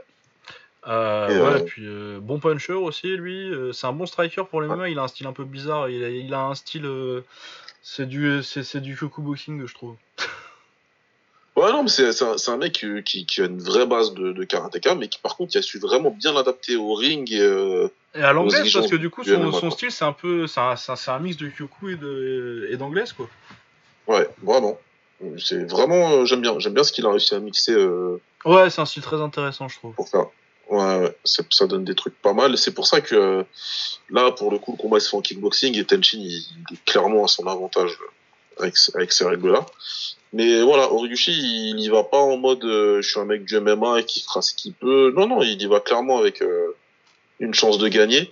Il y a un petit historique en plus parce que euh, Tenshin a, a, posté une petite vidéo où vous avez, où vous avez fait du sparring il y a quelques années. En, Tenshin, c'était encore un petit ado, quoi. Donc, donc ouais, c'est plutôt pas mal. C'est plutôt pas mal comme combat qu'il le fasse maintenant. Ça peut peut-être une revanche en MMA derrière, ça je sais pas, mais. Euh... Ça je sais pas. Moi je si je suis Tenchin, j'y vais pas. Voilà, je suis pas sûr que ce soit bien pour lui et pour sa carrière, après, il euh, y, a, y, a, des trucs à faire. Donc euh, non, non, c'est un, un, un, combat très intéressant. Faut pas, faut pas croire que ça va être euh, une promenade de santé pour Tenchin, même si c'est vraiment un prodige. Il est vraiment excellent. Non, mais puis je le vois pas perdre, hein, clairement. Euh, faut pas déconner non plus. Mais, euh, mais voilà, normalement, il doit gagner, mais ça va pas être une, une problème de santé. Ça, ouais, ça et puis au niveau stylistique, ça peut lui, ça peut lui faire bizarre au début, quoi, parce que c'est pas un truc que ouais. t'as, c'est pas un style que t'as l'habitude de voir. Euh... Je vais pas sortir un truc, euh, une histoire de MMA angles ou quoi que ce soit. Les angles du MMA, euh, c'est pas des trucs qui existent, ça, mais mais c'est quand même une boxe, c'est quand même une façon de boxer différente. Faut voir ce que ça, ce que ça peut donner. Après, si on kickbox comme on kickbox, il y a une raison aussi, quoi. Exactement. Euh, après, je pense que Kyoji euh, Origoshi, tu vois, euh, s'il devait faire euh, des combats en kick euh, à un niveau euh, moins élevé, je pense qu'il pourrait, je pense qu'il pourrait se démerder pas mal, quoi. Mais après, Tenshin, il faut bien se rendre compte que tu pourrais, on pourrait dire que c'est, si tu me dis Tenshin Nasukawa c'est le meilleur kickboxer de sa KT, bah, moi je suis pas je vois pas tellement bah, qui tu vas dire, ouais. tu vas dire d'autres. Hein. Parce que tu vas dire qui? Tu vas dire Yuta Murakoshi, il l'a tabassé deux fois. Ah, il a battu. Ouais, non, ah, ouais. non, non, aujourd'hui, il a. Non, parce que moi, je vois ça. C'est lui le meilleur. Ouais. Ben ouais, c'est ça, c'est lui le meilleur. Après, dans cette case-là, moi, j'aimerais bien le voir contre Takei. Euh... Ah, bah là, ce serait quelque chose. Ouais, là, ce serait quelque chose. Ou contre Takeru, maintenant qu'il est parti en 60 kg, ça devient. Euh... Ça devient un peu beaucoup. Mais après, il a que 20 ans. Hein. Dans 2 ans. Euh... On sait pas oh, il, va prendre, il, va, il, va prendre, il va prendre ses kilos aussi, c'est sûr. Hein, mais ouais. euh, en tout cas, euh, ça se fera pas tout de suite. Quoi. Ouais, mais de toute façon, même Takei, ça se fera pas tout de suite. Hein, mais, euh, ouais, mais moi, je voudrais bien voir euh, ouais, Nasukawa Takei, putain. Ce serait cool. Mais ouais, du coup, ça va être intéressant le temps que ça dure. Je pense que Tenshin va quand même. A, moi, je pense qu'il y a même moyen que Tenshin le mette KO, mais mais je pense que ce sera intéressant euh, la période d'adaptation en fait. Le premier round, euh, ça, ça, ça m'intéresse vraiment de savoir ce qui va se passer. Euh, si Origochi va trouver des moyens de le faire chier, enfin il y a des trucs intéressants à voir quoi. Ouais, bien sûr, ouais, je suis d'accord. Ça va pas être si ouais. simple que ça. Autrement, il y a aussi Taiga qui fera ses débuts au Rising sur la carte. Taiga, dont j'apprends qu'il s'appelle Kawabe. ah ouais, ok, d'accord. bah, du coup, tu savais que Hiroya il s'appelait Kawabe aussi, toi? Non, pas du tout. Non, jamais. Ouais, il s'appelle Hiroya, c'est tout. Il s'appelle Hiroya, en... Hiroya, en majuscule. En majuscule, c'est tout. Son nom, c'est, c'est, légalement, c'est son nom. Euh, ouais, Kento Araguchi, que je... dont le nom ne me dit rien comme ça. Voilà, euh... c'est, un petit peu l'arrivée d'une autre star euh, dans Horizon hein, pour le kickboxing. Donc, euh, je pense qu'ils ont dû lui prévoir un adversaire pour un parachutage ouais. propre. Ouais. Ouais Et après, il y aura d'autres choses à voir. Quoi. Ouais. Du coup, c'est bien parce que qu'il y a une carte double comme ça, parce qu'on va pouvoir passer euh, au MMA. Euh, en MMA, euh, qu'est-ce qu'on a sur la carte euh, On a Mirko Krokop contre Roque Martinez. Roque Martinez, euh, dont on vous a parlé, euh, pas avec Baba, c'était avec Will, du coup, quand on a parlé du Rising, qui avait fait un combat très fun contre un poids lourd random. Mais bon, Mirko Krokop malgré son grand âge, n'est pas un polo random. Du coup, j'espère qu'il va le massacrer. Surtout que il, doit, il, il, me doit quelque chose pour avoir osé amener au sol euh, Papa le Banner. C'est une honte. Aucun esprit de Bushido, c'est scandaleux. Non, il, non, il a eu aucun fun, rien que dalle. Ah ouais, non, il pouvait pas, il pouvait pas rester debout et se faire mettre KO comme, comme un autre poli. Ça, n'importe quoi. ouais, donc voilà, euh, c'est euh, le, le, le, le, gros combat euh, de cet event. Et sinon, on a un Darren Quickshank contre Diego Brandao qui, qui, qui, qui, nous promet pour, pour tous les amateurs de subtilité et de bagarre, ça va être. Celui-là, ça va être euh, football champagne. Hein, ah ouais, ouais, ça va être violent.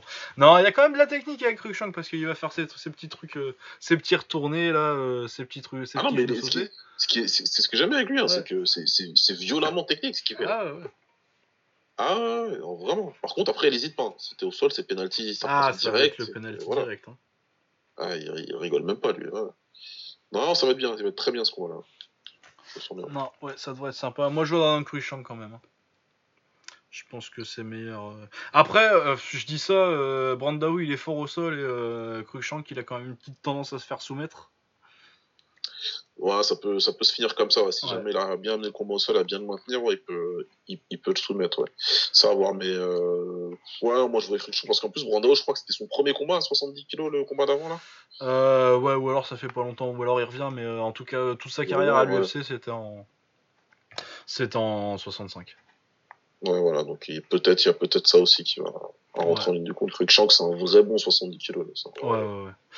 Euh, ouais, autrement, euh, il y a des noms comme euh, Manel Capé et puis les frères et sœurs Asakura sur la carte.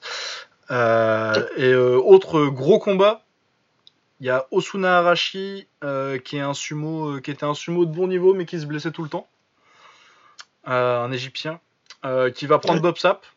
Bon, du coup, a priori, c'est le premier combat en MMA de Osunarashi. et Bob Sap, il va faire comme du Bob Sap depuis 15 ans, il va se coucher très vite.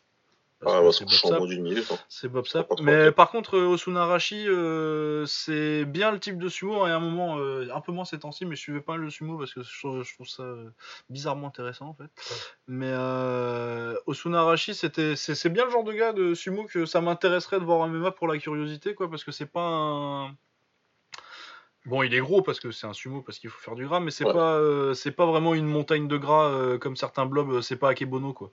C'est pas Akebono, ouais, c'est ce que j'allais dire. Ouais, c'est pas Kevono, il y a quand même du potentiel athlétique derrière et tout. Et, euh, je sais pas ce que ça donnera en MMA. En plus, il a eu, s'il a arrêté le sumo, c'est parce qu'il se blessait énormément.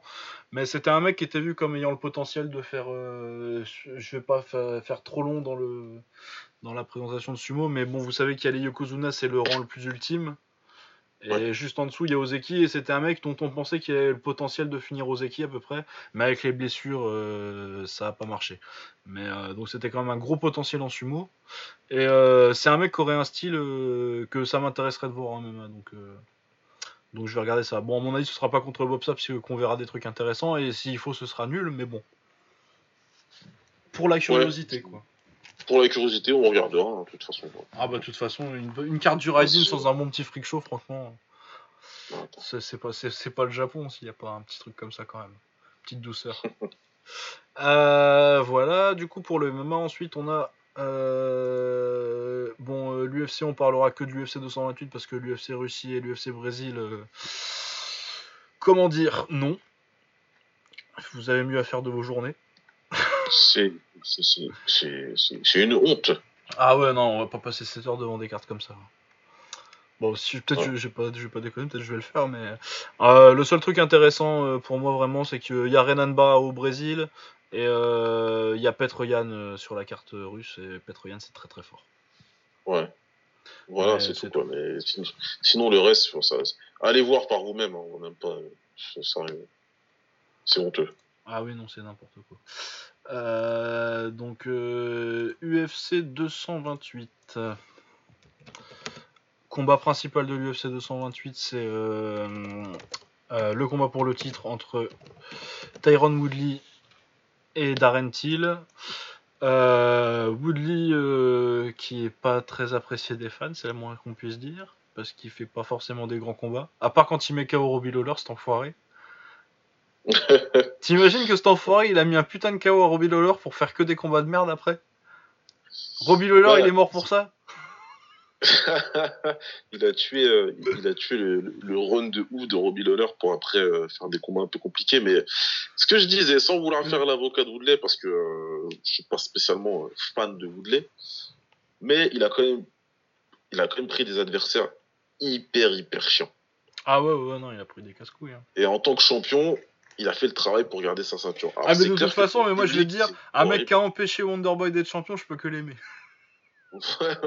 ce que j'allais dire. Au final, je pense qu'on aurait un champion pire encore que, que Woodley si jamais Wonderboy il, il, venait à le battre.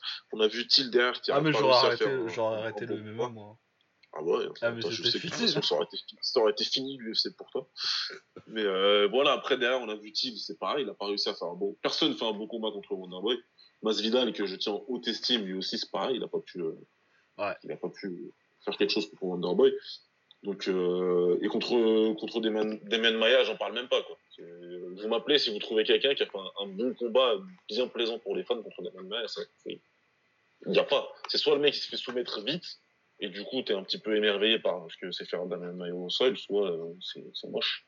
Ah, On se souvient tous Anderson Silva, hein, parce que le combat. Ah, il est pas, je, sais que je l'ai rematé celui-là, il est pas si mal en fait.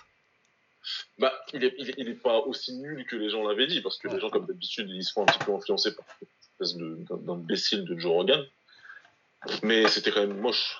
ah ouais, non, c'est pas ouf. Hein. Mais franchement, moi j'ai rematé. Je, je, sais pas ce qui, m'avait pris ce soir-là. J'ai rematé genre euh, tous les combats euh, que les gens disent sont pourris. Genre le Thales l'été aussi contre, pour dans, Anderson Silva. Ah mais, euh, mais, en fait, il fait des trucs intéressants. Il fait des trucs stylés, Anderson Silva. Après, c'est pas des gros combats parce que le gars en face il fait rien. Mais euh, après lui, il fait ses trucs. Il essaie quand même de, de, il essaie quand même à cette époque-là, hein, il essaie quand même de, de, placer des trucs de fou, quoi. Mais, mais bon, c'était pas des combats super. Non, c'était pas. Euh, c'est pas des trucs. Pour ça, je voulais. Euh, il a pris des adversaires chiants à boxer. Maintenant, contre Darren Till, j'ose espérer, parce que normalement Till a un, un, style plutôt agressif, que normalement, avec un mec qui vient chercher comme ça, pour pouvoir mettre en place son style contreur, ou s'il peut utiliser sa lutte, il utilisera sa lutte, etc. Donc je sais pas, je dis pas que ça va être un combat super, hein. je, je, parie pas que ça va être un combat magnifique, etc. Mais euh, je dis juste que Woodley. Ah, ça devrait être mieux quand même. Hein. Ça va être mieux. Et Woodley, moi, enfin, voilà, il a fait des défenses de titre moches, mais il a le mérite de garder sa, sa ceinture contre des mecs super relous. Et, et, et j'oublie pas ce qu'il a fait avant. Ouais, non, mais puis de toute façon, euh, moi, moi en fait, le truc avec Woodley, c'est que ça me frustre en fait.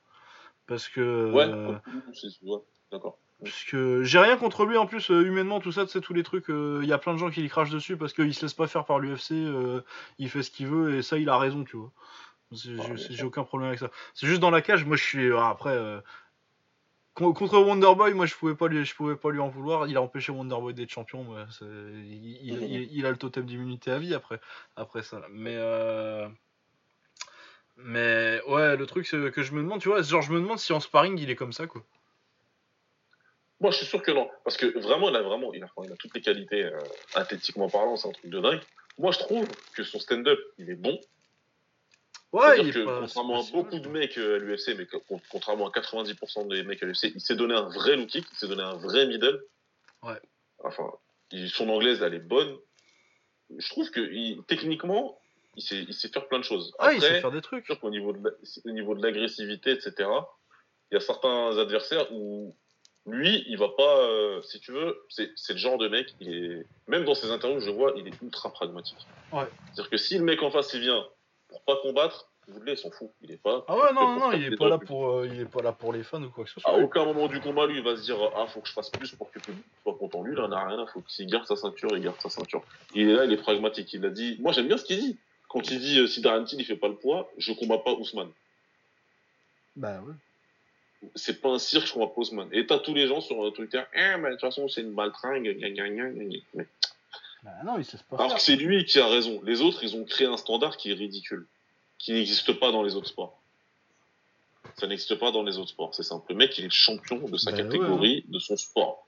Où t'aurais vu un, un, je m'en fous. Je compare quand même, même si financièrement, puissant, avec la puissance financière, c'est pas la même chose. T'aurais vu un Floyd Mayweather changer d'adversaire Bah c'est ça, ouais. Tu crois que son adversaire, il se blesse, euh, il glisse sur un sur un truc en arrivant à la peser. Tu crois Floyd, il boxe euh, à la place ah de bah, Canelo, il, boxe Pacquiao Ok, ah vas-y, ok, ça marche. Non mais. Euh... Ah non, je suis entraîné pour. À un moment, il faut que les gens ils remettent les choses dans leur contexte, mais ils n'y arrivent pas quoi. Le rien que le fait que l'UFC ils aient besoin de bouquer sur la carte un autre mec de la catégorie au cas où, c'est ridicule. On est déjà dans le ridicule. C'est déjà con. Donc, je donne 100% raison à vous Il faut bien réfléchir aux les gens qui disent que c'est une baltringue ou je sais pas quoi, n'importe quoi. Et euh, moi, je me suis rematé ces combats d'avant. Et euh, j'espère, j'espère que qui se remettra à combattre comme ça. Mais en même temps, je peux comprendre. T'as la ceinture, faut venir la chercher. Ouais, ouais, non, moi je comprends euh, d'un point de vue pragmatique, du point de vue euh, si moi je suis Woody, ouais, bien sûr, je suis pareil. Voilà. Après, niveau public, Ah ouais, niveau. moi, est-ce que je vais être content Mais ouais, moi ce qui me frustre, c'est ouais, que je me demande s'il est comme ça en sparring, tu vois, parce que je me dis.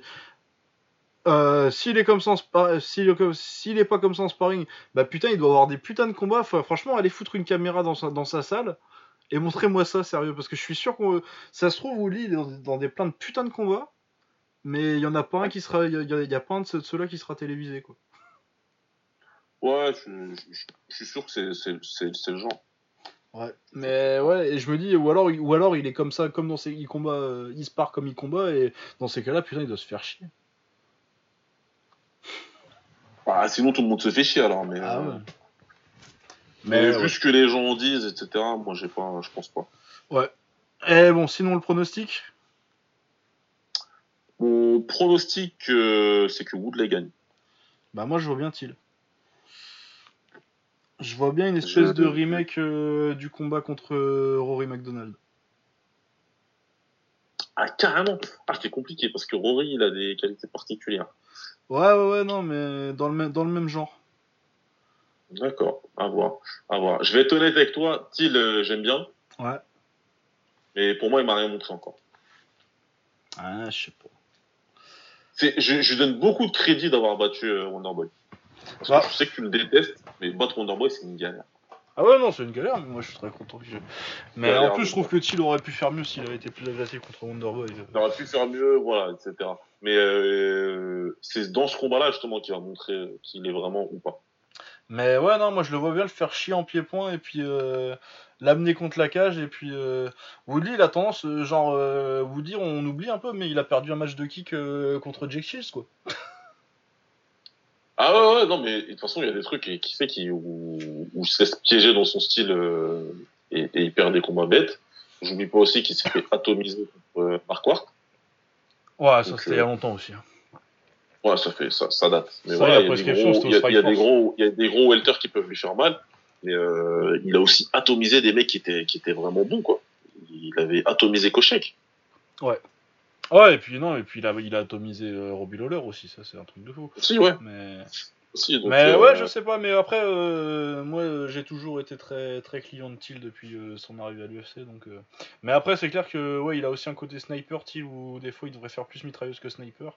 Mais ouais, moi je trouve Thiel, je le trouve très bon en fait. Donc. Moi, je, pense qu'il a un vrai bon potentiel, et je pense que ce potentiel, il le réalisera en middleweight. Je pense que quand il ira en middleweight, on va se rendre compte d'à quel point il est fort. Mais là, pour moi, on le verra pas encore. C'est pas, pas impossible. Pour moi, il est trop handicapé par la perte de poids. C'est pas possible. C'est pas possible. Le corps qu'il a. Ah ben ça clairement de toute façon. Euh, mais lui, il a performer à ce point-là, c'est pas possible. Ah mais de toute façon, lui, il va finir, il, va finir en lourd léger quoi. À la, à la Rumble Johnson quoi. Et ce sera un monstre. Lui, il peut carrément sauter les middleweight en fait. Parce que je, ah dis, je te dis ça, mais il peut aller directement en light heavyweight, il n'y aura pas de souci. Je suis sûr que tu mets à côté de Gokansaki, tu vas dire Gokansaki, c'est un, lightweight. Ah ouais, non, mais clairement. Il, est monstrueux le bordel. comme il le dit, c'est un gorille quoi. Ah ouais, il faut, il, sera, il sera trop limité par. Euh, et c'est ce qui a fait à mon avis hein, qu'il pouvait pas faire plus que ce qu'il a fait euh, pour Wonderboy, tu vois. il, Va, il, va, il va trop manquer de jus à un moment. Maintenant, si bat Woodley, je trouverais ça euh, très très fort. Ce sera déjà très bon. Et je serais content en plus parce que j'ai envie ce genre de mec avec ce style-là. J'ai envie qu'il, j'ai envie qu'il bah, soit hein. champion. J'ai envie. Mais euh, voilà, j'ai du mal à sous-estimer. Enfin, sous-estimer. Je sais pas sous-estimer, mais euh, mettre pardon Woodley. Comme il a dit, comme Till l'a dit lui-même, Woodley pour moi son arme principale c'est son cerveau. C'est un combattant vraiment intelligent. Ouais, ouais, ouais, il sait comment faire. Après, c'est un combattant négatif, quoi. Clairement. Il cherche à, néga... à, néga... C'est négatifié, toute, proportion gardée, c'est le, c'est le Mayweather à partir de, à partir de, de, 2000. Euh, stratégiquement, ouais. À partir de 2000. Mayweather 2007, c'est le Woodley, c'est Mayweather du même à Woodley. Ouais, c'est de, c'est de la minimisation de risque, c'est ça le mot, que je cherchais. Ouais, il vient pas de terminer, il vient pas de machin. Et réduction. Il vient, il va t'outsmarter. Il va être plus intelligent que toi, il va savoir comment te battre, il va trouver tes faiblesses, il va les exploiter. mais ouais, moi je pense que s'il gagne, c'est faut, faut qu'il l'amène au sol quoi. Parce que sinon il va être trop calculateur en, en pied Ah, ce qui va se passer. Hein. Ouais, il, va, se passer. Pour moi, il est pas fou. Pour moi, il est pas fou. Il, va, il va, chercher à l'amener au sol. Mais je sais pas s'il va. Mais en même temps, il a jamais été vraiment testé euh, sur ce point-là. Euh, non, c'est pour ça ce que je te dis. Ça, mais... J'ai pas assez d'infos, moi. J'ai pas assez de... J'ai été regarder hein, ces combats, ces autres combats lui, euh, où il gagne au point là contre des mecs que je connais pas. Ouais, non, mais il a 2 deux trois performances en début de carrière où il est, il est trop sniper, tu vois, il attend trop, il, il leur fait un peu mal, mais il arrive pas à finir, tu vois, il fait. mange un peu trop de low kick aussi contre euh, Bojan quelque chose, je crois. Ouais, c'est ça. Donc ça, manque, ça manque un petit peu de versatilité. Ouais, ouais, ouais. Mais moi, je pense que ouais, il va y avoir plus de volume en pied-point. Après, ça dépend, ça dépend du cutting de Thiel. Et ça dépend de si Woodley arrive à l'amener au sol. Ce qui peut descendre aussi du cutting de Thiel, en fait. Absolument. Donc, euh, ouais, faut voir ça. Mais je pense que si ça reste debout, euh, c'est pour Thiel et. Euh, pas forcément, je le vois pas forcément le mettre KO parce que je pense que Woodley est peut-être un peu trop intelligent pour ça. Encore que je pense que c'est possible. C'est une grosse gauche. Thiel, ça punch. Hein. Mais ouais, je le vois gagner les rounds, quoi. Après, ouais, de toute façon, si ça reste debout, et exclusivement debout, ce sera du même acabit que contre Wonderboy. Ce sera dégueulasse. Et il va gagner ce sera un combat. Je pense, non, je pense que ce sera moins dégueulasse. Parce que, je sais pas, défensivement, je le vois moins, moins dur à toucher que, que Wonderboy. Euh. Mais après, ouais, il pourra toucher plus et Woodley pourra plus répliquer, mais ce sera pas non plus. Euh, non, ça va pas être, euh, ça va pas être le combat de l'année. On sera loin de la seule. mais on sait pas. Hein, Woodley, il a fait un combat de l'année contre contre Marquardt. C'était un, c'était un prétendant à l'époque. C'était un putain de combat ça. Mais, ouais, mais comme TNT, c'était pas le même Woodley, qui avait pas les mêmes ambitions, les mêmes choses à défendre. Ouais. Ouais, ouais, ouais. Mais du coup, ouais, donc euh, toi, Woodley par décision et moi, Thiel. Ouais. Euh, sinon, le reste de la carte, euh, autre combat pour un titre, Nico Montagno, la championne des flyweight, des flyweight contre Valentina Shevchenko. Ça va contre pas Valentina, Valentina. Ouais. Moi, je, personnellement, je le dis depuis euh, quelques mois maintenant. Euh, il y a des gens qui me disent le contraire vaguement. Bon, les côtes, elles sont très largement pour Valentina Shevchenko, ce qui est logique. Mais moi, je pense que Valentina Shevchenko va éclater euh, Montagno. Quoi. Pour nous, c'est pour, pour, pour, pour, tout le monde, c'est à peu près unanime. Hein. Tout le monde pense que Shevchenko doit gagner, donc tout est réuni pour un upset chelou. moi, pour moi, là, dans ce combat-là, il n'y a que Shevchenko qui peut se battre. Elle peut se battre elle-même si elle fait les combats qu'elle. Faut que. Les, les combats qu'elle a fait, c'est pas son vrai style. Les combats qu'elle a fait à l'UFC pour l'instant. Bah, c'est parce qu'elle était en bantamweight, hein. c'est parce qu'elle était trop haute. C'est parce qu'elle était trop haute en poids. Et euh, on a vu, bon, l'adversaire était, était pas ouf du tout hein, pour ses débuts en flyweight, mais. Euh, pour moi. déjà, c'était différent. Bah, déjà, elle va. Mais de toute façon, elle va pouvoir utiliser son clinch maintenant que les adversaires, elle va, elle va être plus grande et plus forte que ses adversaires, elle va plus prendre des, des, des Nunes euh, ou des Holm, tu vois, et quand tu vois la différence de gabarit avec Holm, pourtant lui a mis une leçon kick. Euh, ouais, non, moi je vois Valentina euh, au mieux, le, au, meilleur des cas pour Montagno, elle prend une leçon de boxe, et au pire des cas, elle se fait massacrer. Quoi. Normalement, voilà, normalement Valentina doit gagner largement. Maintenant, Montagno, après, voilà, je sais pas, j'ai vu des gens qui disent que qu'on la sous-estime, mais qu'elle a des chances. Elle a un bon coach. Ouais, mais. Elle, elle était en galère en pied-point contre Roxane Modafferi, quoi. Voilà, le problème c'est que il faudrait qu'il y ait une progression drastique couplée à une vraiment mauvaise performance de Shevchenko pour que ah ouais, non, je, vois absolument pas. C'est l'UFC, donc on n'est pas à l'abri de ce que ça puisse arriver, mais normalement, normalement, Shevchenko, elle est au-dessus. Ah ouais, non, largement. Mais dans, tous les domaines, hein, athlétiquement, elle est meilleure, elle est plus rapide, elle est plus forte. Euh, en pied-point, elle est meilleure. Même en grappling, je pense qu'elle est meilleure. Donc, euh, ouais, il y, a des chances, il y a des fortes chances. À partir de là, euh, ça va être compliqué. Hein. Et puis en plus maintenant, euh, Valentina Shevchenko elle va pouvoir être un peu plus agressive maintenant qu'elle a pu euh, le problème de déficit de gabarit. Et en plus du coup, elle a, sans le déficit de gabarit, elle va pouvoir utiliser son clinch qui est euh, là où elle est le meilleur. Elle a pas eu l'occasion de le montrer vraiment à l'UFC, mais c'est une tueuse en clinch, elle est imprenable. En taille. Ce qu'on vous disait la semaine dernière. allez voir si vous n'avez pas été sur nos recommandations la semaine dernière. Allez-y, allez regarder ces combats en taille. Il y en a plein sur YouTube, il y en a plein. Et ce qu'elle fait en clinch, comment elle, elle fait faire le cerf-volant à ses adversaires, littéralement. Ah ouais, non, euh, quand, elle, quand elle a pris euh, Johanna en taille euh, trois fois, elle lui a fait faire les montagnes russes. Ouais, ah, c'était, c'était, c'était moche. ouais. Voilà, du coup, moi, Valentina, très clairement, ça va être la patronne de la KT pendant longtemps. Euh, ensuite, on a Zabit Magomed Sharipov contre Brandon Davis. Normalement, normalement ça devait être euh, Yair Rodriguez à la place de Brandon Davis. Euh, Brandon Davis qui a été prévenu là cette semaine, je crois. Brandon Davis qui a un petit combattant honnête qui va se faire éclater par Zabit. Ah bah voilà, de toute façon. Ah. Petit pour toi. Voilà, Brandon Davis, je crois qu'il je crois qu'il a perdu son dernier combat en plus. oui, il avait perdu par décision. Il a une victoire et deux défaites à l'UFC. Euh, tout par décision, il n'y a pas de raison de penser que. Il sait se battre un petit peu, hein, c'est pas. Je l'avais vu, je m'en rappelais parce que je l'avais trouvé pas mauvais sans plus, quoi, mais Zabit Magomed Sharipov, c'est quand même un autre niveau que ce soit en kick ou en lutte. Du coup, ouais, je pense qu'il va, va, se faire éclater partout. Je pense que en deux rounds, c'est plié. Voilà, voilà, il n'y a pas grand chose à dire de plus. Et puis en plus, on commence à faire long là. Euh, on a Jessica Andrade contre Karolina Kovalkiewicz, donc deux anciennes euh, challengers pour le titre, qui combattent très certainement pour, une, pour un combat pour le titre du coup. Euh, je sais. Ce sont pas déjà boxés Non. Euh. Ah, je non, non, non, non. Non, non, non. Euh, ouais, euh, Karolina Kowalkiewicz, euh, c'est ça. Euh, elle est sur deux victoires, une contre Jodie Esquibel et une contre Felice Rig. après une défaite contre Claudia Gadella et une défaite pour le titre contre Johanna. Et Andrade, elle a battu Claudia Gadella, je sais pas si c'est son dernier combat. Et elle a battu Tessia Torres aussi. Après sa défaite contre Johanna aussi. Euh, comment je vois le combat? Euh, Jessica Andrade, c'est un tank. Elle avance euh, ses ventes derrière à, la grande époque. Elle avance et elle met des coups. Ah elle balance, elle mouline, elle mouline les bras. Ouais, puis après, si elle peut t'amener au sol, elle t'amène au sol et elle te tabasse. Elle fait vraiment très mal à Claudia Gadella.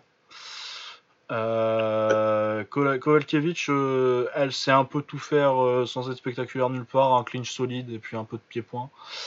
Euh, je la vois bien se faire rouler. J'ai un peu peur pour, pour Kovalkiewicz, moi, sur ce combat-là. Je la vois bien se faire euh, bulldozer par, euh, par Andrade, en fait. Ouais, là, ça va être, ça, peut être compliqué. Carolina, ouais, c'est pareil. Elle peut avoir des absences un petit peu fatales. Ouais. Et puis, ouais, Andrade, ça s'arrête pas, quoi. Techniquement, c'est pas ouf, mais euh, elle va, t'avancer dessus, elle va essayer de te tabasser. Quoi. Et je pense que c'est vraiment pas le type de combat qui, marche bien pour, euh, pour Kovalkiewicz. Ouais, ça, peut mal se finir pour elle.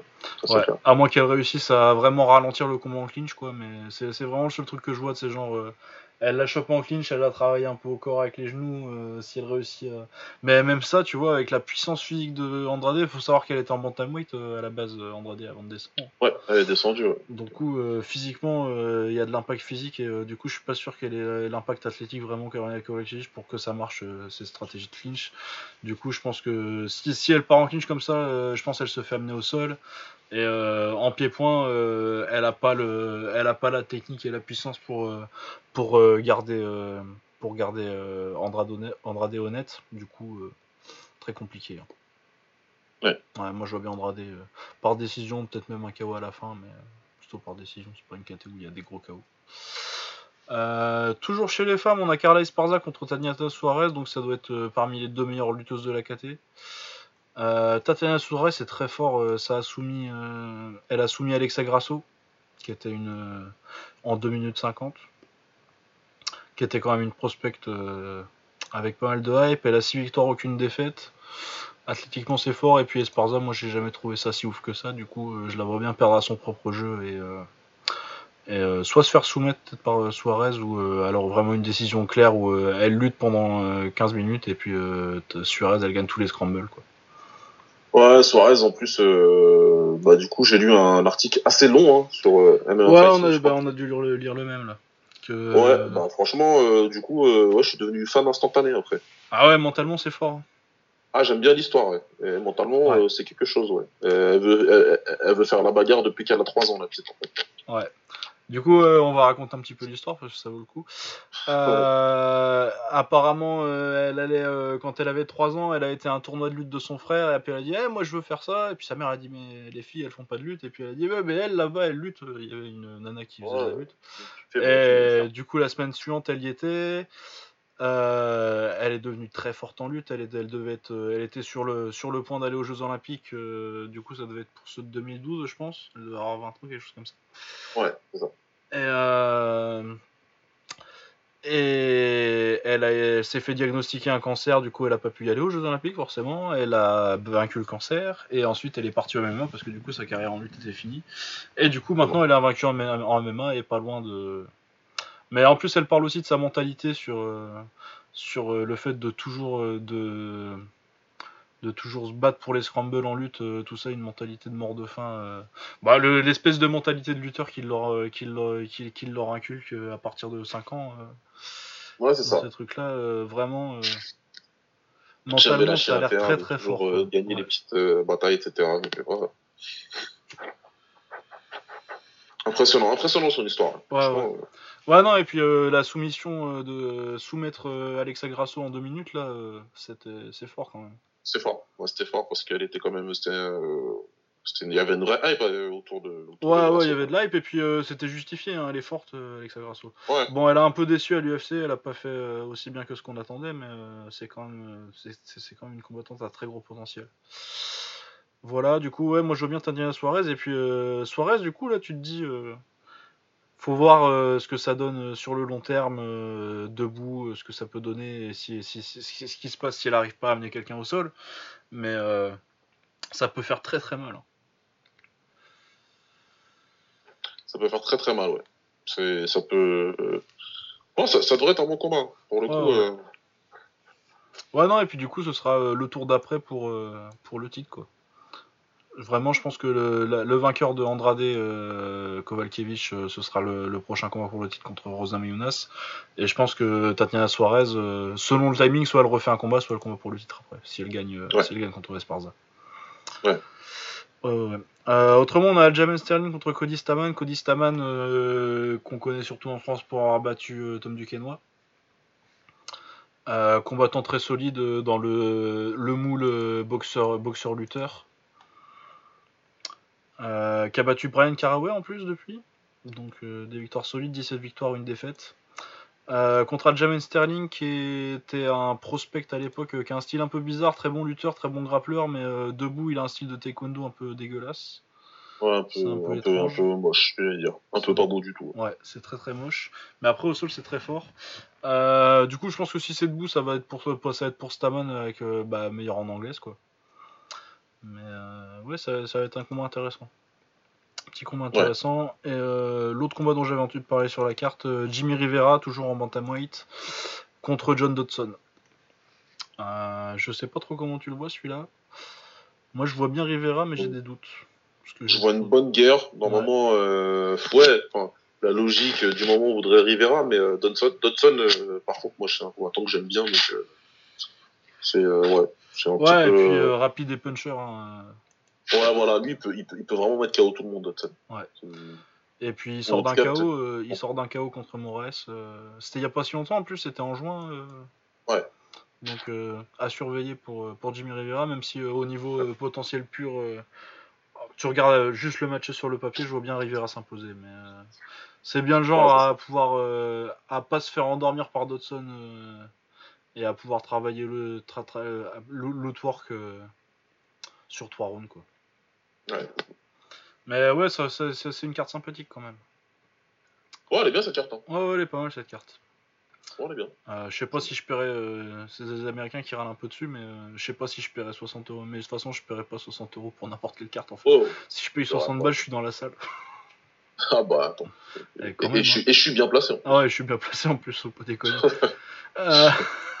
du coup, bah pour finir, parce qu'on a on fait quand même longtemps, là, on a 2h30. Mais on est obligé d'en parler quand même parce que elle est quand même très bien cette petite carte. Le Bellator, ça, on n'en parle pas souvent, mais là ils ont une très, très, très grosse carte euh, à la fin du mois. Euh, le Bellator 206. Alors le combat principal ce sera euh, Gegard Moussassi, champion des poids moyens contre Rory McDonald. Pour le titre des poids moyens, Rory McDonald qui est actuellement champion des poids welter du Bellator. Euh, après sa victoire sur. Euh, c'est Diego Lima. Diego? Douglas, euh, Douglas Lima. Douglas Lima. Ouais, Diego, c'est le, Diego, c'est le frangin. personnellement, moi j'avais scoré ce combat pour Douglas Lima, mais bon, ce qui est fait est fait. Et puis Moussassi contre Rory, c'est quand même un combat sympatoche. Hein. Ouais, ben, Moussassi contre Rory McBaloche, on va l'appeler, je crois. Ah ouais, quand même, il a des couilles. Hein. Il est complètement taré, ce type.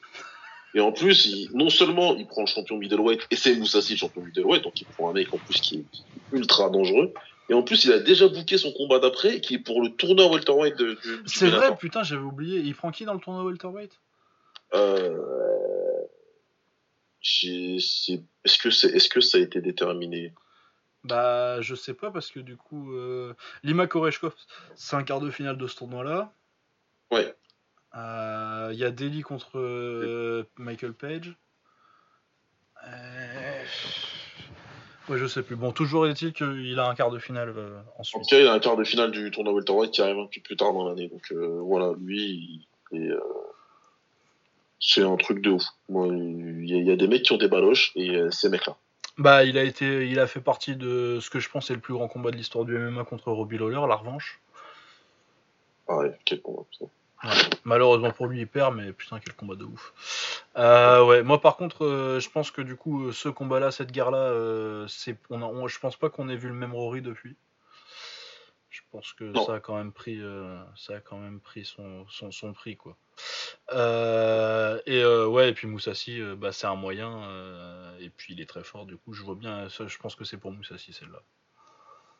Je le vois le dominer debout et je pense pas. Si remarque, il peut se faire amener au sol euh, par, euh, par Rory parce que Moussassi c'est pas le plus c'est pas le plus discipliné sur la défense des takedowns, mais euh, après il est très fort au sol en dessous donc.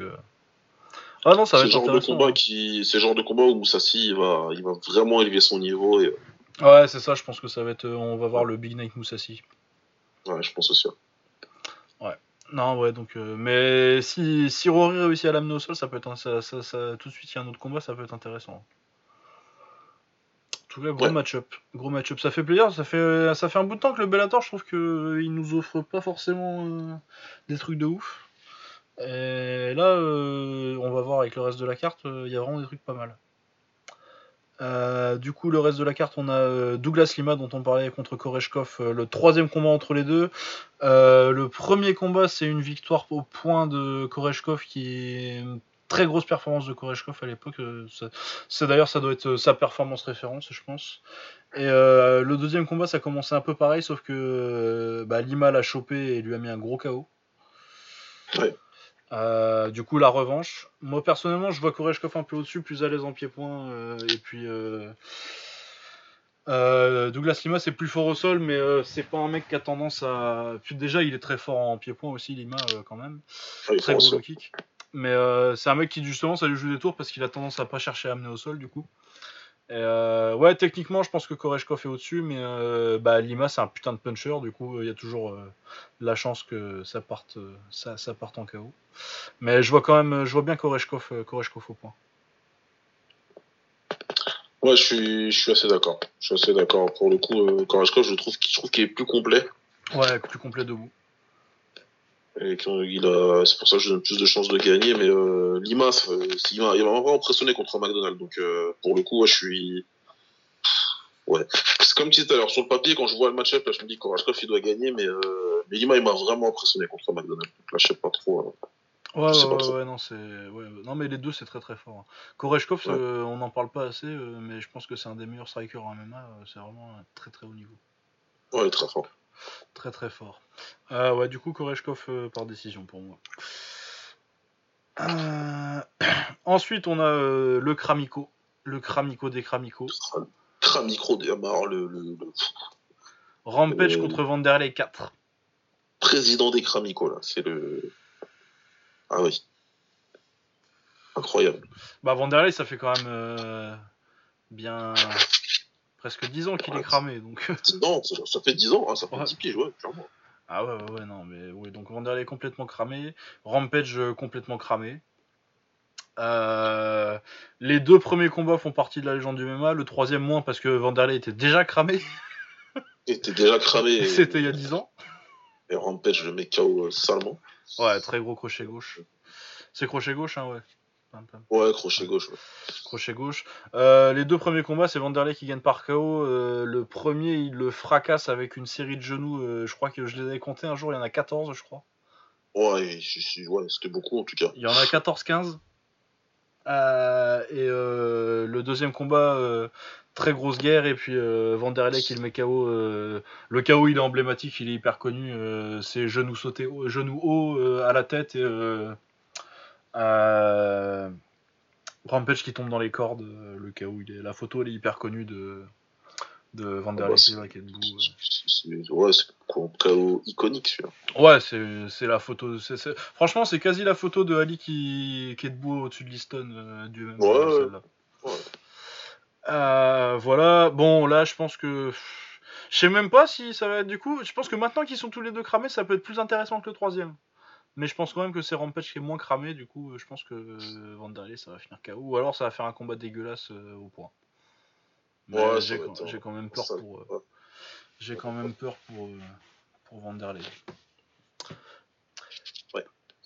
Qui est très sympa au passage. ouais, c'est vrai. Euh, du coup, dernier, autre dernier petit combat, mais pas des moindres hein, quand même. Euh, Aaron Pico, donc euh, gros espoir, il a une vingtaine d'années. il avait un très très gros niveau en lutte et il s'entraînait déjà en boxe. Il a signé au Bellator avant d'avoir fini sa carrière en lutte, tout ça. Mais il avait fait un petit un petit dodan sur son premier combat. Il s'était fait mettre KO et soumettre. Enfin, mettre KO et soumettre, il s'était fait, fait sonner et puis soumettre dans la Et euh, par contre, depuis, il a 3, trois combats, 3 KO. Je crois qu'il y en a. Les 3, c'est des, c'est des, crochets gauche au corps ou?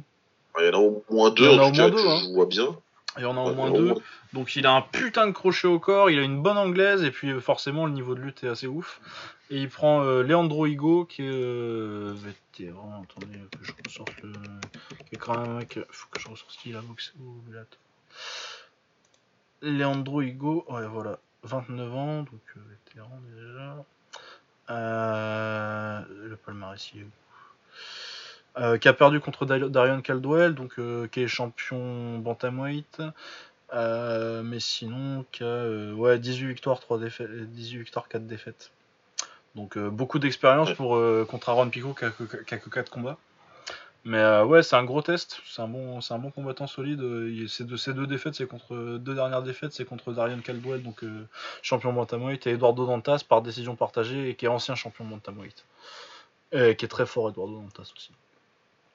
Mais autrement, je regarde s'il a d'autres. Euh, non, sinon c'est des victoires sur la scène, sur la scène brésilienne pas trop, pas trop côté. Mais ouais, du coup, il a fait un bon combat contre Eduardo Dantas, euh, beaucoup d'expérience, un très très gros test pour Aaron Pico et je pense qu'il peut le passer, moi, mais euh, vraiment, c'est, il y a des baloches aussi chez Aaron Pico quand même. Hein. Ah non, mais lui, euh, je pense que voilà, hein, de toute façon, quand tu regardes son histoire, c'est un mec qui a toujours été compétitif, donc je pense qu'il veut monter vite, surtout qu'après le petit setback qu'il a eu pour son premier combat, donc Ouais, non, Vu comment il surclasse les adversaires qui lui ont donné les trois derniers là. Euh, ouais, ouais, c'est pas plus mal de lui mettre un, un, test quoi. Et puis, ouais, non, mais je pense qu'en fait, c'était pas plus mal qu'il perde son premier combat. Euh.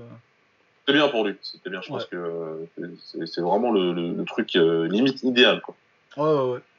Ouais, je suis assez d'accord. Euh, je pense que ça lui a, ça lui a ôté le stress de, de il a pas à se demander maintenant euh, sur ses 15 premiers combats euh, à stresser de sa première défaite. Il a déjà perdu. je pense que du coup, il est plus libéré. Je me demande si ça pas. Franchement, je pense que ça l'a libéré pour ses performances d'après. ouais, j'ai, hâte de voir ce que ça va donner. Il y a moyen que ça fasse une très belle carrière. Et au passage, c'est l'anniversaire de Thomas Diane Today, Thomas Diane Today aujourd'hui. Ah 35 ans, apparemment. C'est Apology qui me dit ça. Donc joyeux anniversaire. Allez. Euh, et bah du coup on a fini notre programme euh, bien chargé quand même parce qu'on a fait quasi 3 heures là. Bah ouais, ça faisait longtemps qu'on n'a pas fait aussi longtemps que ça. Hein. Bah ouais, mais en même temps, euh, là, sur les trois sports, encore on a squeezé des trucs. Ouais, mais ouais, voilà. Bah merci à tous ceux qui auront écouté jusque là. bah, ça vous fait un petit programme de ce qui vous attend en septembre. Donc normalement c'est assez complet. Et vous savez qu'en septembre, il faut essayer de pas trop rater les week-ends. Hein. Ah ouais non, euh, ça, va pas être euh, si pour pour les vrais hardcore, euh, va pas y avoir tellement de vie sociale ce mois-ci. C'est clair. Et puis nous, vu qu'on vous a bien fait la preview, ça nous permettra de nous concentrer que sur les résultats. Chaque ouais, ouais, on n'a pas à dire. enfin, on dira juste il y a l'événement la semaine prochaine. écoutez la preview. ça va nous faire une base. C'est un épisode de 3 heures pour pour, pour, pour euh, oh. raccourcir euh, les autres du mois. Voilà, euh, comme d'habitude, vous pouvez nous joindre pour quoi que ce soit ou juste pour parler de sport de combat sur Twitter. Baba, c'est babasmirs, donc B-A-B-A-S-M-I-R-S. et moi, c'est at Lucas underscore Bourdon, donc Lucas L-U-C-A-S, underscore le tiré du 8, B-O-U-R-D-O-N. Voilà. Euh, et ben on se retrouve la semaine prochaine pour euh, les premiers résultats. Du coup, ça va être Superfly euh, en kick, il y a quelque chose, non? Non. Non, en kick, non, c'est Superfly. C'est Superfly et Amir Khan, ouais. Et, puis Sean Porter contre Porter contre Danny Garcia. Porter Garcia aussi. Ouais, donc surtout l'anglaise la semaine prochaine. Voilà, portez-vous bien et puis à plus. Ciao. Allez, à plus tard. Ciao.